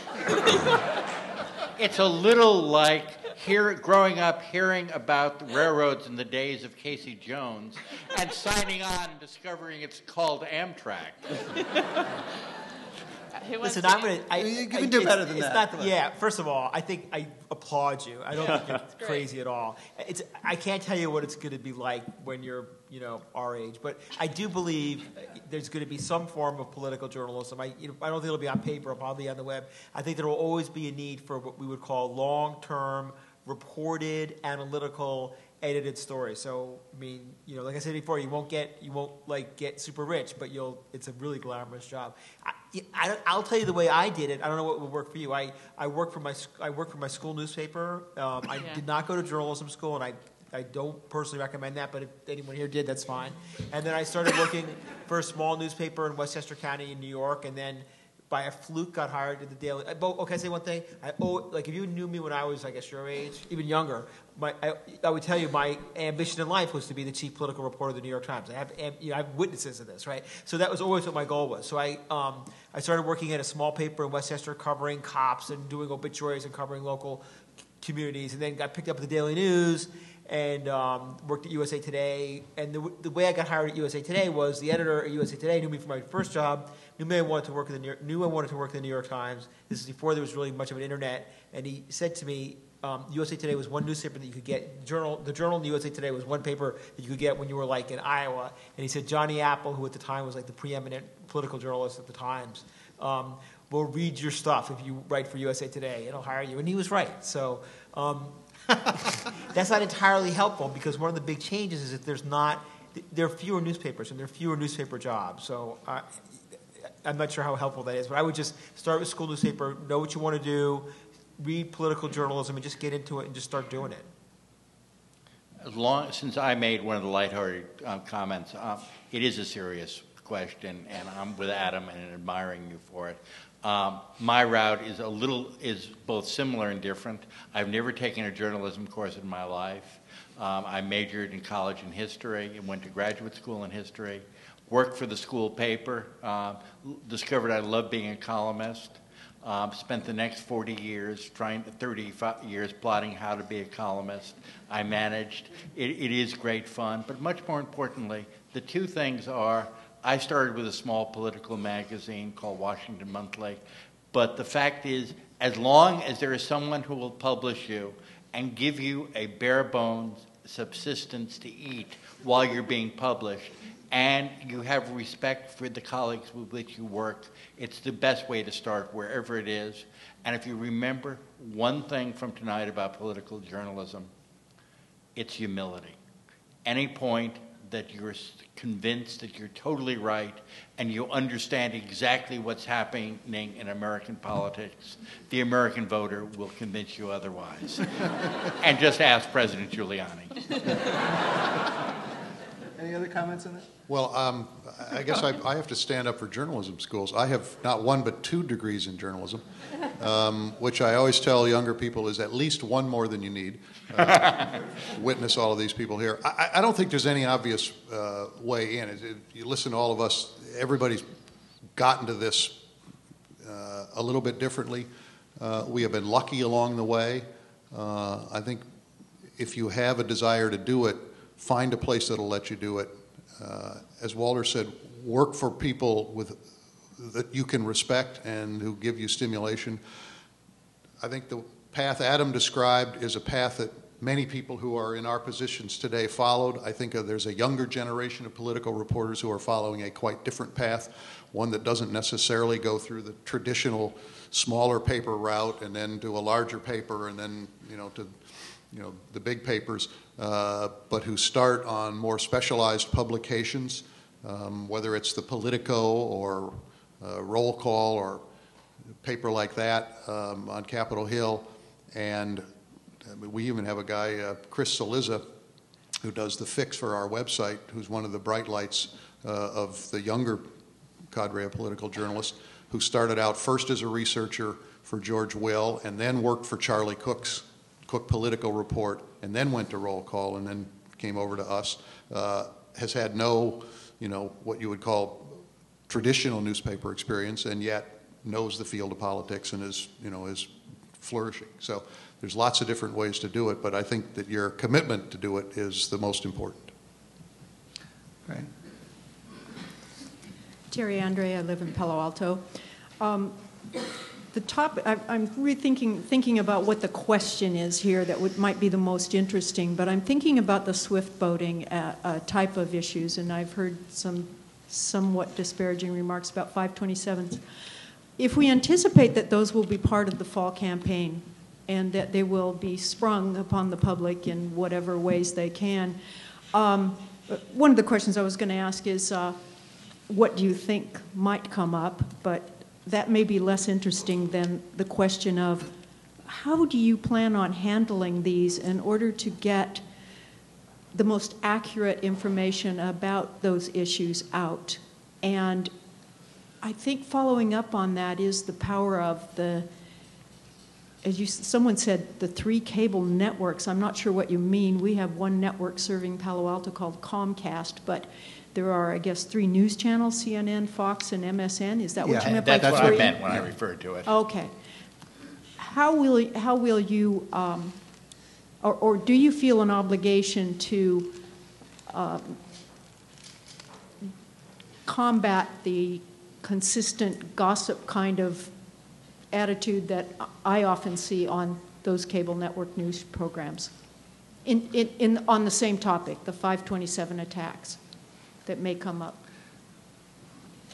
Somebody want to comment on the Well, I, I mean, I think, I mean, uh, I mean, our assumption is there will be 527 attacks and, and 527 ads, and uh, some may be beyond the pale, and those, you know, we will try to, you know, point out what's right, what's wrong, and particularly what's wrong. Um, you know, we, you know, we're not going to probably have the resources to do, you know, 22 stories about a particular 527, but if, if a, uh, you know, if an ad is egregious, uh, I think everybody will point it out. I mean, the Swift boat stuff, realistically, I mean, that was critiqued fairly quickly uh, by the media of all types. Um, and in some ways, the media, I think, reacted uh, more aggressively about it than the Kerry campaign did. That's right, that's Uh, right. A while. But, um, you know, we, you know, our, role is not simply to police 527. Our role is to cover the entirety of the campaign. So it will depend on the, you know, on the sort of the, the degree to which there is a, you know, a flagrant foul as opposed to a, you know, a minor one. Um, and in terms of your other question, I mean, I think every, you know, every organization has its own set of standards and its values. Um, and we can't take our lead uh, or our main responsibility to be saying, well, if somebody else does something that we don't agree with, we're going to have to do, you know, a critique of it. I mean, what MSNBC does, MSNBC does. And what the Washington Post does, the Washington Post does. Uh, to the extent that you get a different view from us than you do from somewhere else, um, we like to think it's because, you know, we're doing it the right way. But as, as Larry pointed out, not everybody's going to agree with that. Uh, and so, um, you know, we, we have to we have to set our own compass and try to follow it as best we can, despite everything else that's going on. And so, you know, I guess that's the best way I can answer that. There are moments when one does feel, with the best intentions in the world, if there is a feeding frenzy going on through blogs, through TV ads, through hundreds of different transfer information channels, um, say that Obama really was educated in a madrasa, which I hope no one here believes. Uh, that there are moments where you feel like you're in the middle of the Atlantic Ocean with a leaf, leaky rowboat um, and a rather small pail, and you're bailing as fast as you can, but you do sometimes feel like the effort is futile. But the other time is, despite a couple of certain recent elections, I really do have a very high respect for the intelligence of the American people to sort out lots of things in an intelligent way. You know, A, a follow-on question might be, do you know, does anyone here know the percentage of Americans who get their news only from the cable networks? I have a brother-in-law, case in point, who only gets news from broadcast because he doesn't enjoy reading. Does anyone know what, just in general, the United States population Uh, that only gets news? Most people say that, self-report that they get their news from television. But they're, but the, the, the actual um, audiences aren't that large. No, in fact- MSNBC, you know, they're- Right. yeah, I mean, it's, Yeah. it's less than the So some of it is television, of the some of it is conversation about what was on television. Yeah, Some of I it mean, was- Adam, what's the, what's the viewership of MSNBC? Oh. Oh, it's in the Less than a hundreds of mil- thousands. I mean, it's yeah, not. It's less than the circulation of our papers. Fox? Somewhere during the Pennsylvania primary, when there was a huge argument over uh, was MSNBC being misogynist in their coverage of Hillary Clinton, uh, I did some quick calculations and estimated that at a point in prime time, 35,000 residents, TV sets in the state of Pennsylvania were tuned to MSNBC. I don't know how many of those people were out of the room. So in a world in a world where everyone's obsessed about what Chris Matthews said, 98, 99% of Pennsylvania wasn't watching him. But, but he's, but it- he's, but it's got a boomerang effect. He's, it's, he's covered Yeah. in all of, you know, the other media, so Right. it's not just the audience. Is it my turn? Yes. Thank you. People are leaving. Yeah, yeah. no, I th- see a broader issue here. Um, having grown up thinking that Franklin Delano Roosevelt was the only president the United States would ever have. Uh, what I find today since the, um, uh, the New York 2001 uh, bombing, uh, the world and the United States are, um, we're all in a very unusual situation that there are not um, easy solutions. So every time I would listen to the debates, at first I wanted to hear, well, how are you going to solve this? And it was very great to hear, we'll do this, that, and the other, but nobody's talking about where the money's coming from because, of course, we all know it's going to the war, how to get out from the war mm-hmm. without leaving the soldiers um, and the people of Iraq in So uh, now I am less interested in hearing solutions by the candidates. I want to know what Walter has brought up, and that is what's the management style? What kind of people um, they're going to ask to be their advisors? If we knew that when Bush got in, you know, it would have been a different story. And so I don't know how you can find out that information. The one thing that did strike me and why I have supported Obama is because I think a lot of us are really uh, very upset with politicians. and it may be part of their description that uh, you give, you take, you make deals, and so forth. But I think when Obama came in, and really was anti political. And he's gotten young people interested in this possibility of change, which I'm just cynical enough to, you know, not be sure is going to happen. But how can you find out, uh, as you said, the management style and um, the honesty is, of Obama was an appeal to a lot of people. And so I don't know whether this is uh, a question or some request for comments. I will just say in one sentence, I really appreciate the comment and, and the, your reaction. And what your comment does is inspires me to try to figure out ways of doing that sort of reporting better. Thank you.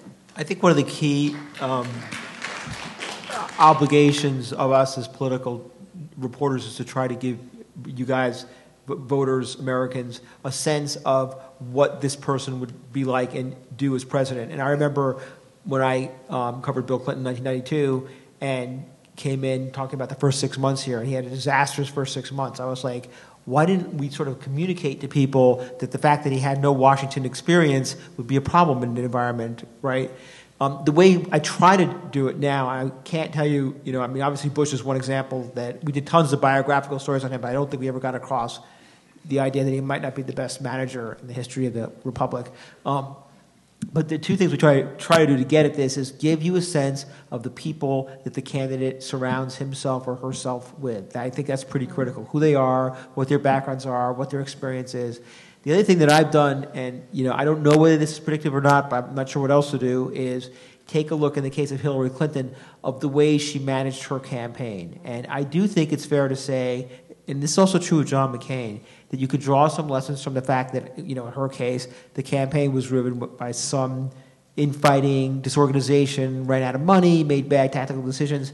I think examining that and her role in that is one way to try to get at that. I'm, I'm, I, am i am slightly less um, skeptical or slightly less worried than I, I think that might be begin to get us to that point. I don't feel we failed quite as much as I think you feel we have, but uh, we'll find out. Because I agree, this is critical, critical, critical. Thank you. Thank you. Thank you. Hi, um, I'm Anjali, and I'm also an undergraduate. And I would like to say I think more undergrads read the paper, but maybe more often read blogs, watch YouTube videos, t- read about marginal issues such as the fact the uh, Hillary Clinton's comment about obliterating Iran and maybe issues that don't get commented on so much in the uh, big press. And something that both, all of you have touched upon is the influence of the netroots and the kind of blurring between citizen journalism and professional journalism. And I would like to note to what extent the netroots one sort of offer echoes for you for your work about how good a job you are doing, and also what a more realistic notion of public opinion is, and two, to what extent um, the Netroots through blogging. I've noticed that the New York Times now offers snippets of uh, debates on Bloggingheads between experts, and to what extent that type of dialogue provides, uh, may in the future provide a promise for maybe what Obama calls, new, you know, a new type of politics or a new type of civic engagement, but basically outlets for um, civic participation online. Well, I can say that usually the feedback we get from the Netroots is not about what a great job we're doing. um, it, it is quite often the opposite. Um, although I found that as it's evolved, I think early on, actually, a lot of it, and, and maybe in, in, fact in the last presidential cycle, a lot of it felt to us to have been hijacked by the loudest voices. And over time, it has felt more, and I don't know if they've had, if you all have had the similar experience. It has felt as more people have gained access to the internet, more people are participating in the Netroots, it's kind of evened out, and the tone has, at least in my experience, calmed down somewhat this year compared compared to in 2004. Um, I enjoy the feedback. I enjoy, you know, there are incidents when it's incredibly painful and there's a lot of vitriol, but on balance, I think that I get story ideas from readers. Um, I get you know, criticism that I think is fair sometimes, uh, you know, and I'm happy to hear it. And more than that, I feel like if anything is going to keep everyone reading and engaged, it's the sense that they're, everybody is a part of this, that it's not some kind of, you know, removed, you know, elite group of reporters doing a job that everyone can attack, that we're all sort of, that we're representing people when we go to a press conference to ask a question. We're not just there for us. We're there asking the questions that other people can't ask because that's not their day job. I guess as Mr. Online Young Hip Happening here, I have to respond. I'll just make a couple of very quick points. One of which is, like Anne just said, uh, I think all of us are eager for any feedback from readers that is remotely polite and remotely well informed. There can be total disagreements. What irks me, and at Salon, at the end of every story, they let readers post whatever they want, you know, want within, uh, uh, within the semblance of basic decorum. And, uh, and that is the conspiracy theories that flourish about every single piece one writes. That clearly this adjective was chosen because you're in the tank for Obama even though I was attacked the, probably in the previous piece for being in the tank for Hillary. And in truth, the adjectives are generally chosen between I have another minute and seven seconds to finish that sentence. Is there some interesting way of writing that sentence? But the larger point about the Netroots is that I think this is a very, uh, particularly on the Democratic side, I think this is a very interesting time of evolution for them. I'm not sure what direction they're going. It's been very easy, uh, shooting fish in a barrel, for a great metaphor, um, in terms of attacking the Bush administration and always talking about um, the media's complicity in the run up to, uh, to the Iraq War. As we move away from the Bush administration, it's trying to figure out what their role is and what their tone is. And I don't have an answer to that. I would say the vast majority of what I get is is um, unprint. It's, it's vulgar. It's pornographic. It's unprintable. Um, and when I get something, as like Anna, when I get something polite, remotely polite, and and uh, I'm all I always respond. I'm so surprised, you know. And and um, I do so. Mostly, I find it um, depressing, frankly, what I get. Um, and um, but I do I do like the comments on the on our caucus blog. I like those comments because they they take out all the really you know the the stuff that we can't put in the paper. You know all the bad language, and they take out personal attacks by name on reporters. So I find those comments very helpful because there's, you know, I, I look at the debate. I mean, it's, it's self-selecting. You know, I guess readers of the New York Times are a self-selecting group, but I find it interesting to when I've written something like I said earlier, and in, in you know in 15 minutes there's 100 comments up. I mean, that does make me feel connected. So I do like that process. I don't like the vitriol that I get, and. Um, and a lot of times I just, I just, I just delete it right away because can't, you can't read it all day and live like that. You know, it's just hard to take. I'd, I'd make a distinction between the kind of response that Elizabeth is talking about and the Netroots as a force in politics. uh, particularly in the Democratic Party. I think they have become a force. I think that uh, if broadly defined, they've been uh, a very uh, active part of what the Obama campaign is about. Um, it is, it is, as a political phenomenon, hard to write about uh, because it is in many ways dispersed. It's a series of communities. Um, but I think more and more it is a way for political engagement uh, for lots of different types of people. Uh, and smart politicians are figuring out how to, how to aggregate that up into their campaign operations. Um, but, the, uh, but as Elizabeth says, the, the individual responses, but I don't attribute that to the quote unquote netroots per se. I just think that's, you know, people who have um, nasty opinions sometimes and sometimes good critical comments. So. Our last question. Um, Make it this, a good one. well, we'll see. In this campaign, seems to me demographic is destiny. And based on this, I would assume statistically all of you support Obama. I mean, maybe one of you don't, but statistically, based on your demographics. And, you know, I don't ask you who don't, it's okay. And my question what's, the comp, what's our shared common demographic here? I love all these guys, but anyway. Oh, I, I, th- I, think we're a bitter demographic for the most yeah. part. no, well educated, live on cost, you know, you know, PhD, some of you. So you know, I, typical Obama voters. Okay. Anyway, so my question is, and three of you may comment about race. And idea was that people West Virginia who didn't vote for Obama uh, didn't do it because of race.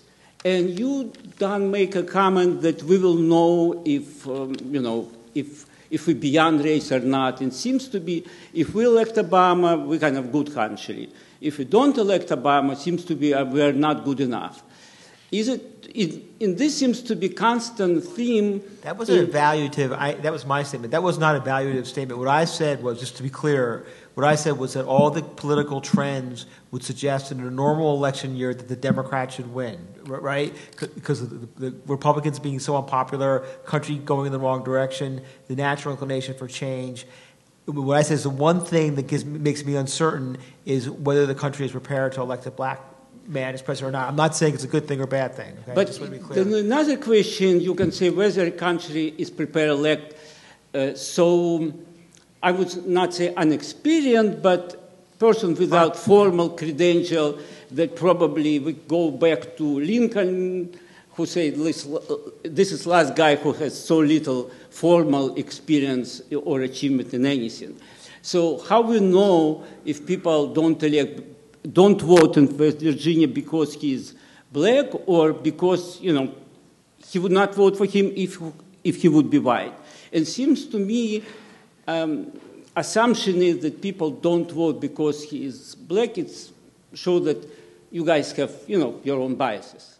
Well, twenty percent. I was say, twenty percent. There was an exit poll in, in, West Virginia and a couple other states where twenty percent of the voters who voted for Hillary Clinton said that race was a factor in making their decision. So it's not bias or conjecture. That's I mean that's what we know. But I would say a lot of um, Obama voters at least, you know, African Americans who vote for Obama, you know, they vote because race is important for them.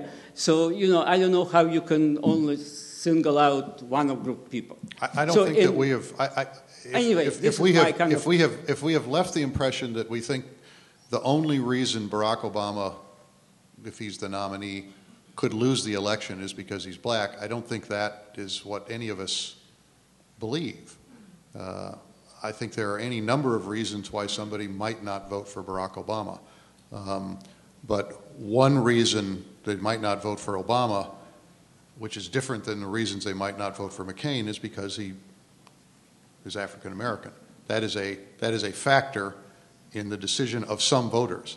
But your your point is absolutely right. Some voters may decide they don't want Barack Obama as president because they think he's inexperienced, or they may disagree with his policy positions. I mean, there are a whole host of reasons why people do or don't vote for somebody, um, but if he's the nominee and is the first African American, that enters into the equation.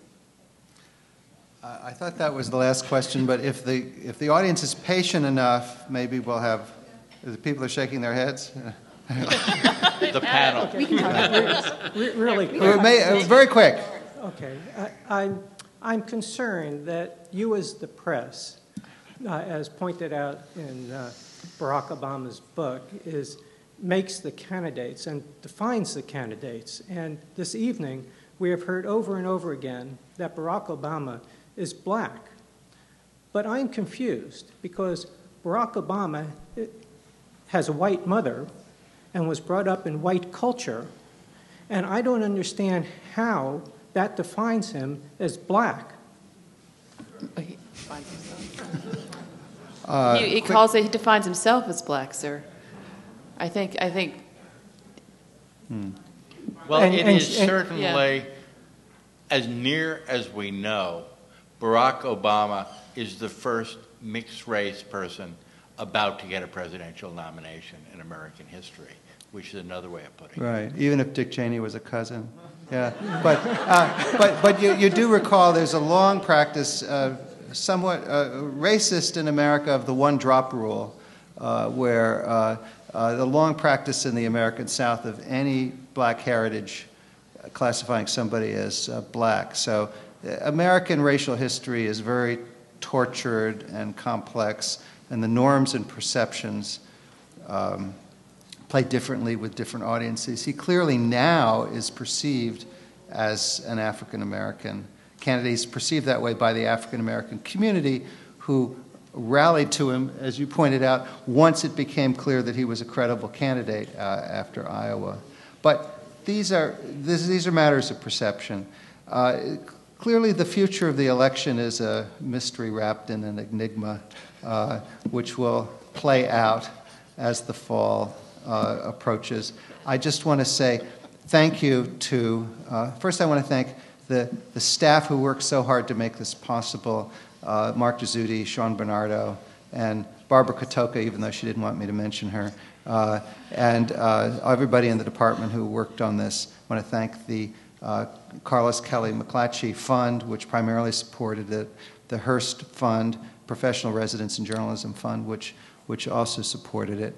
And I want to thank most of all this extraordinary group of um, political journalists who've taken just a few moments out of the, um, uh, the madcap uh, race uh, to come to Palo Alto, some for only a few hours. We thought that the race would be long over by this point, and we wanted them to stay for several days and interact with the community. And I'm heartbroken that they all have to get on airplanes almost as soon as possible. So let me say, they all have standing invitations to come back at our expense, and we would like them to come back, continue the dialogue. Thank you very much.